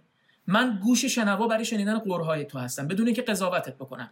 بدون اینکه شروع کنم بهت راهکار بدم. بدون اینکه شروع کنم نصیحتت بکنم. چون خیلی وقتا مثلا چه می‌دونم ما شروع می‌کنیم مثلا من شروع کنم قور زدن. و بعد مثلا میلاد میاد مثلا چیز می‌کنه نه تو باید امید تو حفظ بکنی. آقا اون چیزی که در کسری از ثانیه به ذهن میلاد رسید قطع و یقین مدت ها قبل به ذهن خود منم رسیده. حرف کلیشه حرف تکراری اعصاب اون آدم رو بیشتر ممکنه خورد بکنه. میگم ممکنه آدمی مثلا با این قضیه کاملا اوکی باشه. یعنی مثلا دوست داشته باشه که هی مثلا این قضیه رو هی بارها و بارها, بارها براش مثلا در واقع ریویو بشه دوباره مثلا مرور بشه براش. من آدم اینطوری نیستم. من مثلا چون به حال میگم با مسئله واقعی ماجرا رو پذیرفتم اینکه دائما یک چیز تکراری رو قرار باشه ازم بپرسن. یه چیز کلیشه تکراری رو قرار باشه جواب بدم. این اذیتم می‌کنه این ناراحتم می‌کنه و می‌دونم که نیت آدما نیت بدی نیستش نیت خیره. یعنی مثلا یه وقت شاید مثلا من دارم بیانصافی می‌کنم. اینکه میگم طرف می‌خواد من از سر باز کنه شاید واقعا نیت طرفی نباشه. شاید واقعا از روی علاقه و محبت هستش که این کارو داره می‌کنه. ولی خب میگم به خاطر اینکه از این قضیه بیزار هستم من الان تقریبا هیچ کدوم از اقوامم دیگه راه دور چرا بریم؟ پدر خود من از بیماری من خبر نداره. من تنها کسی که از اقوامم خبر داره فقط و فقط خواهرم هستش. یعنی نه خالم نه داییم نه نمی‌دونم عمو عمه. هیچ کدوم از اینها خبر ندارن از بیماری من. به دلیل اینکه می‌دونستم می‌دونم که اگر یه همچین چیزی رو مثلا مطلع می‌شدن لاقل اینطوری بودش که هر هفته من یه چیز نزدیک نیم ساعتی رو با دونه دونهشون باید مثلا صحبت می‌کردم و یک ریپورت کامل از وضعیت سلامتیم باید می‌دادم. و خب دیگه اصلا از کار زندگی مثلا باز میموندم. الان با رفقا مثلا این قضیه رو ندارم. اولا خب خودشون شخصیت و کرکتر منو می‌شناسن. خیلی مثلا اینطوری نیستش که مثلا زنگ بخوام بزنن. نهایتش هم مثلا طرف مثلا زنگ می‌زنه. خب امیر چطوری؟ حالت خوبه؟ اوضاع احوالت رو راه حال داشتی مثلا ما هم بریم بیرون یه قراری بذاریم همدیگه رو ببینیم. اگرم خواستی صحبت بکنی من هستم ها این پرچم رو می‌گیره بالا که آقا من اگر خواستی هستم و تموم شد و رفت. منم می‌دونم که اگر یک زمانی خواستم یه گوش شنوایی هستش که بدون اینکه منو قضاوت بکنه بدون اینکه بخواد به من توصیه بخواد بکنه بدون اینکه بخواد به من نمی‌دونم از این چیز حرفای کلیشه و تکراری بزنه. یه آدمی هستش که حرفای منو گوش می‌کنه. و خب برای من خیلی مثلا ارزشمنده. به خاطر همین دارم میگم بهترین کار اینه که از خود اون بیمار پرسیده بشه. برای کسی که همراه بیماره چون ما مثلا باز لول های مختلفی داریم دیگه. مثلا الان شما مثلا در نظر بگیر که من یک زمانی بیمارستان بستری بشم. اتفاقی که چندی بار افتاده برای من. و خب یه کسی بوده که ترا کم می‌کرده تو اون بیمارستان. خواهر من بوده. اون آدم به خاطر علاقه قلبی که داشته به خاطر شرایطی که مثلا داشته دوست داشته که در کنار من باشه. یکی از اون اتفاقات خیلی بدی که مثلا میگم توی فرهنگ ایرانی مثلا جا میفته اینه که طرف مثلا میره بیمارستان از بیمارستان مرخص میشه. اون بندگان خدایی که توی لایه اول مراقبت از این بیمار هستن معمولا بچه های اون فرده یا خواهر برادرش این حرف هست. اینا خسته خورد در و داغون به اندازه خود بیمار اعصابشون در و داغون خیلی وقتا هستش. چون توی محیط بیمارستان محیط خوشایندی نیست. شب بیداری کشیده. ادا نمی‌دونم شاید کادر درمان رو مجبور شده تحمل بکنه. اخم و تخم پرستار و دکتر رو شاید مجبور شده تحمل بکنه. و هزار یکی از این داستانا. بیمار مرخص میشه میاد خونه. اینا باش بلند میشن میان خونه. تازه شروع می‌کنن تازه شروع می‌کنه مهمون اومدن. و این بندگان خدایی که از راه رسیدن تازه باید شروع کنن از مهمونا مهمونداری کردن. و خیلی دیگه این برای من جالبه که آدمهایی رو دارم می‌بینم. این قضیه رو به عینه و به چشم دیدم که طرف وقتی مثلا تحویلش نمی‌گیری طرف پذیرایی نمی‌کنی. طرف مثلا ببین یه چیز خیلی ساده رو بگم. چای واسش میاری نلبکی دیگه نمیاری آقا ما رو بی احترام کرده. آقا کامان دیگه بی خیال این بدبخت مثلا نمی‌دونم کلی خود مریض که مثلا این سری داستانو داشته. و الان احتیاج بیشتر از هر چیز احتیاج به استراحت داره. همراهش هم بدتر از خودش. پا به پای اون مریضه شب بیداری کشیده تر خشکش کرده نمی‌دونم لباسش رو عوض کرده. شاید مثلا نمی‌دونم احتیاج به مراقبتی داشته لگن زیرش رو مثلا عوض کرده. کلی بالا پایین کرده. خسته و خورد و در بود میاد مثلا تو خونه تازه بعد شروع کنه پذیرایی از شما بکنه و نگرانم باشه که شما براتون مش... مثلا به تیریج قباتون بر نخوره. خب این دیگه مثلا چه چیزی میشه؟ یا مثلا نمی‌دونم. برای خود من این قضیه اتفاق افتاده بود. ایامی که مادرم مثلا مریض بودش طرف ساعت من مثلا رفت یه مقطعی مثلا از کانادا مسافرت کردم اومدم ایران که مثلا یه دو هفته ایران بودم. و اون زمانی که ایران بودم می‌رفتم مثلا بیمارستان بالای سر مامانم بودم. آقا من ساعت مثلا دیگه چون بخش بخش زنونه بودش دیگه نمیشدش من شب بمونم. من ساعت 11 شب برمیگشتم. یهو یه بنده خدای ساعت 11 و 40 دقیقه دقیقا عددش یادم 11 و 41 دو دقیقه. زنگ می‌زد. زنگ زدم حال مامان تو بپرسم. ببخشید ما نمی‌تونیم بیایم. می‌گفت خب پس تو این زنگ زدنت بابت چی بوده؟ می‌خواستی فقط از سر باز بکنی که بعدا بگی که من مثلا حال مامان تو پرسیدم ساعت 11 و نیم شب وقت حال پرسیدنه؟ تو اگر می‌خوای همراهی بکنی با همراه بیمار غذا درست کن ببر دم خونهشون بده. بگو آقا من مثلا چیز کردم دیدم که شما مثلا خسته شدید سه روز بیمارستان بودی. غذای امروزتون رو من براتون درست کردم. خونتون رو من اومدم براتون مرتب کردم. فلان کار اداری که مثلا داشتی رو من رفتم برات انجام دادم. اینجوری کمک کن. اون همدلیه اون همراهیه به نظر من باز میگم. اینطوریه. در عمل بیا یک چیزی رو نشون بدی. وگرنه به حرف من قشنگتر از همه حرف می‌زنم. حالا دو ساعت از مغز شما رو دارم می‌خورم حرفای قشنگ می‌زنم. از هر کسی هم شاید قشنگتر بتونم صحبت بکنم. ولی پای عمل وقتی که رسیدش من آدمی هستم که اگر خدای نکرده دور از جونش میلاد مشکل پیدا کردش واسه یه وعده غذا بگیرم ببرم بدم در خونشون آدمی هستم که مثلا میلاد نمی‌دونم یک کاری مثلا پیدا که توی مثلا همون تامین اجتماعی که مثال زدی یه کار بانکی داره. برم براش انجام بدم برم مثلا چکشو مثلا واسش پاس بکنم. این میشه همراهی کردنه. و یعنی بقیهش تعارفه. شوخی نداریم دیگه. و تعارف هم باد هواست. این کمکی به اون مریضه به اون نمی‌دونم همراه مریضه نمی‌کنه. اگر می‌خوایم واقعا همدلی رو نشون بدیم. و جالب اینجاست که آدما این قضیه رو می‌فهمن. یعنی حتی اون مثلا ممکنه من نوعی وقتی که تو این کار رو برای من انجام بدی می‌فهمم و در اعماق ذهنم قدردان تو خواهم بود ولو اینکه خودم جز اون آدمهایی باشم که این کار رو نمی‌کنم. ولی این توی ذهن من حک خواهد شد که آقا من در فلان وقت فلان مشکل رو داشتم و این آدم اومد دست منو گرفت. این آدم اومد یه گره کوچیک از مشکلات منو باز کرد. برای من نوعی این قضیه خیلی دلچسب تر از این قضیه هستش که تا اینکه هر روز مثلا نفر تلفن رو برداره خب امروز حالت چطوره؟ و خب خوشبختانه من میگم آدمای اینطوری دوستان اینطوری من خیلی دور برم دارم. حتی تو همین مملکتی که مثلا قریب هستم شاید راحت بگم همین الان بخوام لب تر بکنم شاید 40 50 نفر آدم باشن که نیم ساعت دیگه جلو در خونم باشن بگن تو چی کار داری می‌کنی؟ مثلا تو چه کاری داری انجام بدی؟ و این تک تک این آدم ها و این بیماری بازی که از اون باز میگم دستاوردی که برای من داشتش این بودش که خیلی آدم ها رو شناختم. خیلی آدم ها رو فهمیدم که چقدر منو دوست دارن و این دوست داشتن خیلی بیشتر از مشارکتی که برای درمان کردن خیلی بیشتر از کارهایی که برای من انجام دادن خیلی بیشتر از کمک های شاید مالی که مثلا به من انجام دادن. چون من یه دارویی رو بعد مثلا تزریق می‌کردم هزینهش خیلی بالا بود و خب یه در واقع fundraising ی رو انداختیم و خیلی از این دوستانم زحمت کشیدن کمک کردن. قشنگتر از اون مشارکت مالی که خب خیلی مهم بود این قضیه بودش که آقا امیر حسین روشناس فراموش نشده. امیر حسین روشناس یه سری آدمهایی هستن که می‌تونه روشون حساب بکنه. و خیلی از این آدم ها آدم هایی بودن که اصلا فکرشو نمی‌کردم من که کمکم بکنن. و شاید مثلا من شاید توی اعماق ذهنم مثلا فکر نمی‌کردم که این آدم یه زمانی اصلا احساسی نسبت به من داشته باشه. ولی اون آدم اومدش پای کار و اومد حمایت خودش رو تمام از من نشون داد. تک تک این موارد همه اون کاتالیزورایی بودش که به اون قصه امیده کمک کرد. نشون دادش که من برای آدم های مهم هستم و باید دیگه الان فقط برای خودم نباید بجنگم. برای نگه داشتن امید اون آدم ها هم باید بجنگم. من فکر می‌کنم که جواب سوالتو به طور مشخص در این دوتا زمینه داده باشم. راستشو بخوای. گفتم یه جایی از صحبتمون. یه وقتایی من هی لازمه که مثلا به قول خودم. البته مثلا direction بدم به مهمان و یه سری سوال طرح کنم که از مثلا حالا کلا که کارگاه خیلی مثلا subject oriented نیست ولی مثلا مراقبت کنم که دیگه خیلی هم چیز نشه. تو این گفتگو من واقعا کمترین زحمت رو کشیدم. تکیه داده و داشتم فقط چیز می‌کردم میشنیدم. ببین خیلی به نظرم صورت بندی کاملی بود. چیزی ندارم بهش کم برای خودم ترجمهش این شکلی شد که اگر من بخوام مسئولیتی برای خودم بردارم اعلام حضوره احسنت. احسنت. اعلام قلبی حضور. اداش هم نه.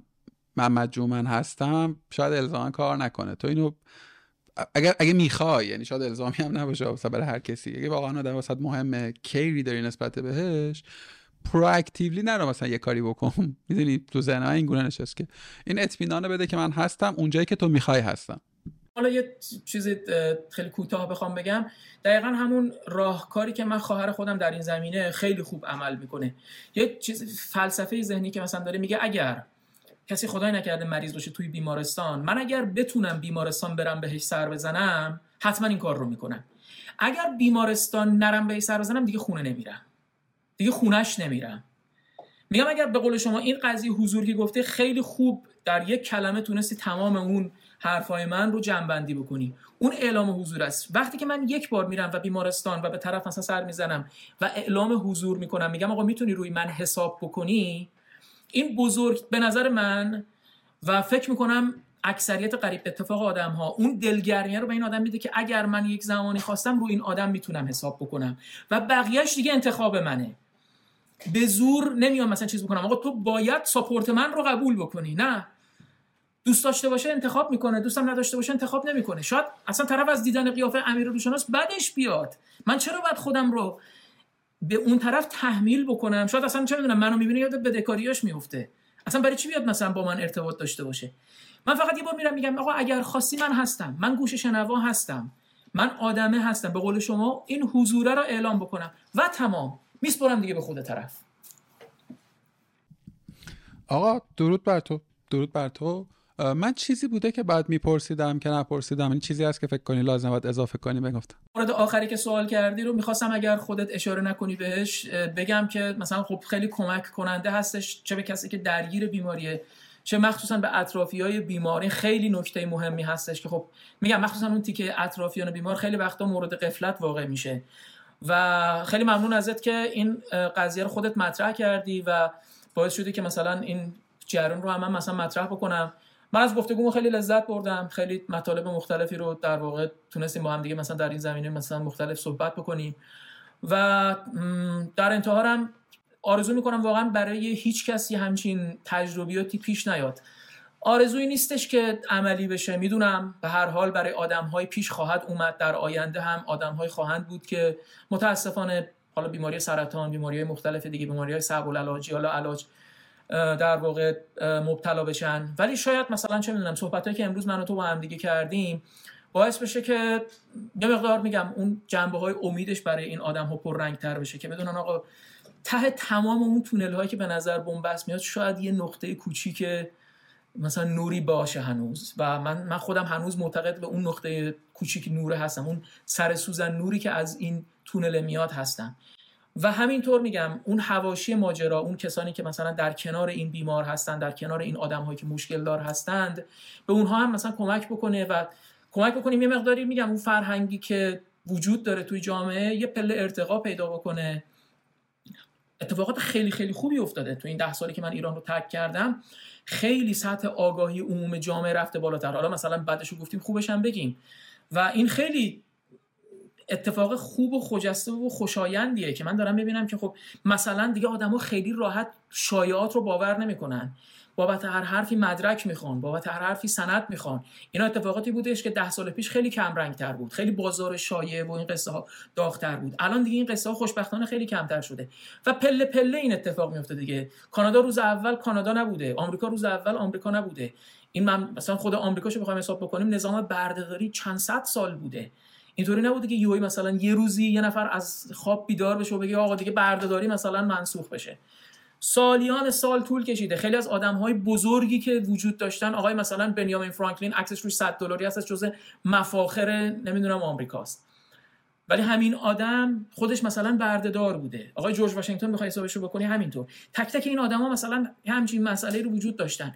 اون مراحل باید طی شده. اون پله پله تاتی تاتی کردن ها باید اتفاق می افتاده که امروز آمریکا رو بکنه آمریکا کانادا رو بکنه کانادا. و انشالله یه روزی هم بیاد که مثلا ایران اون جایگاهی که باید داشته باشه در خور و در در واقع شایستگی مردمش و جایگاهی که مثلا از قدیم داشته و حتی خیلی بالاتر از اون رو هم بخواد به دست بیاره. و این میسر نمیشه مگر اینکه ما تک تکمون نسبت به این مسئله احساس مسئولیت بکنیم احساس وظیفه بکنیم. و سهم خودمون رو انجام بدیم. اون زمانی که این اتفاق بیفته اون کسانی که این کارا رو توی مملکت های غربی کردن مثل ما یه سر و دو گوش داشتن. اینطوری نبوده که مثلا آدم های عجیب غریب و خارق العاده باشن. از کرات دیگه هم نیومده بودن. همین آدم هایی بودیم که همین آدم هایی بودن که ما هستیم. آقا دمت گرم. دمت گرم. برام گفتگوی متفاوت و مفیدی بود. صادقانه. هم تکه آخرش یه جاهایی دچار مثلا این مسئله بودم که توی موقعیت باید چه کنم برام راهگشا بود. راستش رو بخوای تعریفت از امید تعریف منطقیت از امید رو یعنی جز اون چیزهایی شد که لازم می‌دونم با خودم حملش کنم. این اصطلاح با خود حمل کردنم از امیر شوکتی دارم توی کارگاه. می‌گفت که یه سری کانسپت یه خورده سقیلن دیگه چقرن می‌تونی بگی در لحظه گرفتمش. بعد ورش داری بذاری تو جیب چند وقتی با خودت حلاجیش کنی. و, و برام خیلی شکل نگاه باز تاکید می‌کنم. افراط‌گونه منطقی تو حتی به concept های از این دست concept های انتزاعی همچون امیدواری و غیره برای من خیلی محل تأمل شد. واقعا اصلا قبل از این صحبت ایده ای نداشتم که یاد ملیکای روح انگیزی بکنم. امیدوارم روحش شاد باشه. روح مادر شما شاد باشه و به امید دیدار ایشالله که بیا ایران ببینیم بیشتر امیدوارم من بیام کانادا ببینیم شما رو اونجا. آره آره. والا خود سخت شده دیگه. ترودوتون کمتر ما رو دوست داره. ما رو اگه راه بده به هر حال ببین راه همیشه کسی که دنبال راه حلش باشه پیداش می‌کنه. یعنی مثلا کی فکرشو میکردش که از سال گذشته تا الان این قضیه مثلا نمی‌دونم تبدیل ویزای بله. کار ویزای توریستی ایران بله. به ویزای کار اتفاق بیفته. همیشه به هر حال خیلی شده. خیلی هم خیلی از دو سه تا رفقای ما الان مثلا ماهاس اونجا دارن اشغال می‌کنن. درست میگی صادقانه. من چند بار این قرار رو زدم که کاشکی بشه کاشکی نمیشه. ولی مثلا اینجوریه که قصه اون بنده خداییه که رفته بود توی حرم می‌گفت خدا به من بچه بده. یا میاد تو خوابش میگه مثلا پاشو برو مثلا یه زن بگیرد آره منم الان فازم همینه. مثلا هیچ قدم از قدم بر نمیدارم. ولی بعد بیام. یعنی تو پلنم هست که سال آینده مثلا یه فاز نیمچه جهانگردی بردارم. ایشالله اگر بشه. حالا اروپا خیلی میسرتره. مثلا از یکی این کشور رو بگیرم و بچرخم. یه دیدی قسمت شد سمت شما هم اومدیم. خیلی خوب. آقا من حز وافر بردم. بی تعارف میگم در این گفتگو. و ایشالله که تو هم زیاد اذیت نکرد باشی.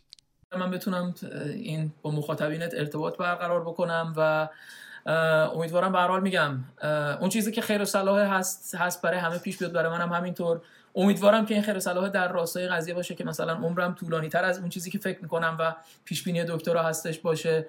ولی خب در نهایت اگر این اتفاق هم نیفته حداقلش دیگه یه یادگاری از خودم با شما به جا گذاشتم برای کسایی که مخاطب شما هستن دیگه. و خیلی ممنون از این امکانی که فراهم کردی آره من از الان دیگه calendar می‌کنم برای سال دیگه همین موقع که در واقع process این یک ساله رو می‌خوام ببینم هنوز انقدر سفت و چغر با concept امید سر کله می‌زنی یا نه. یه سال دیگه update می‌گیرم ازت. من این کارو با یکی دوتا دیگه هم هم کردم. مثلا با محسن براتی زمانی که باش حرف زدم مثلا دو هفته بود که رفته بود.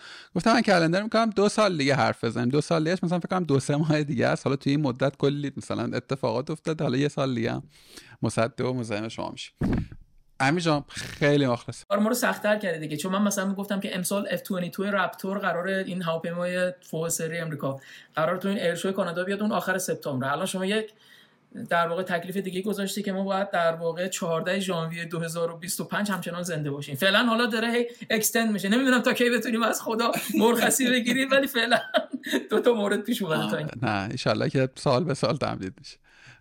آره. خیلی چاکر به امید دیدار زود. خوب باشی. چاکریم. ظهرت بخیر و شب ما هم بخیر. خدا خدا نگهدار.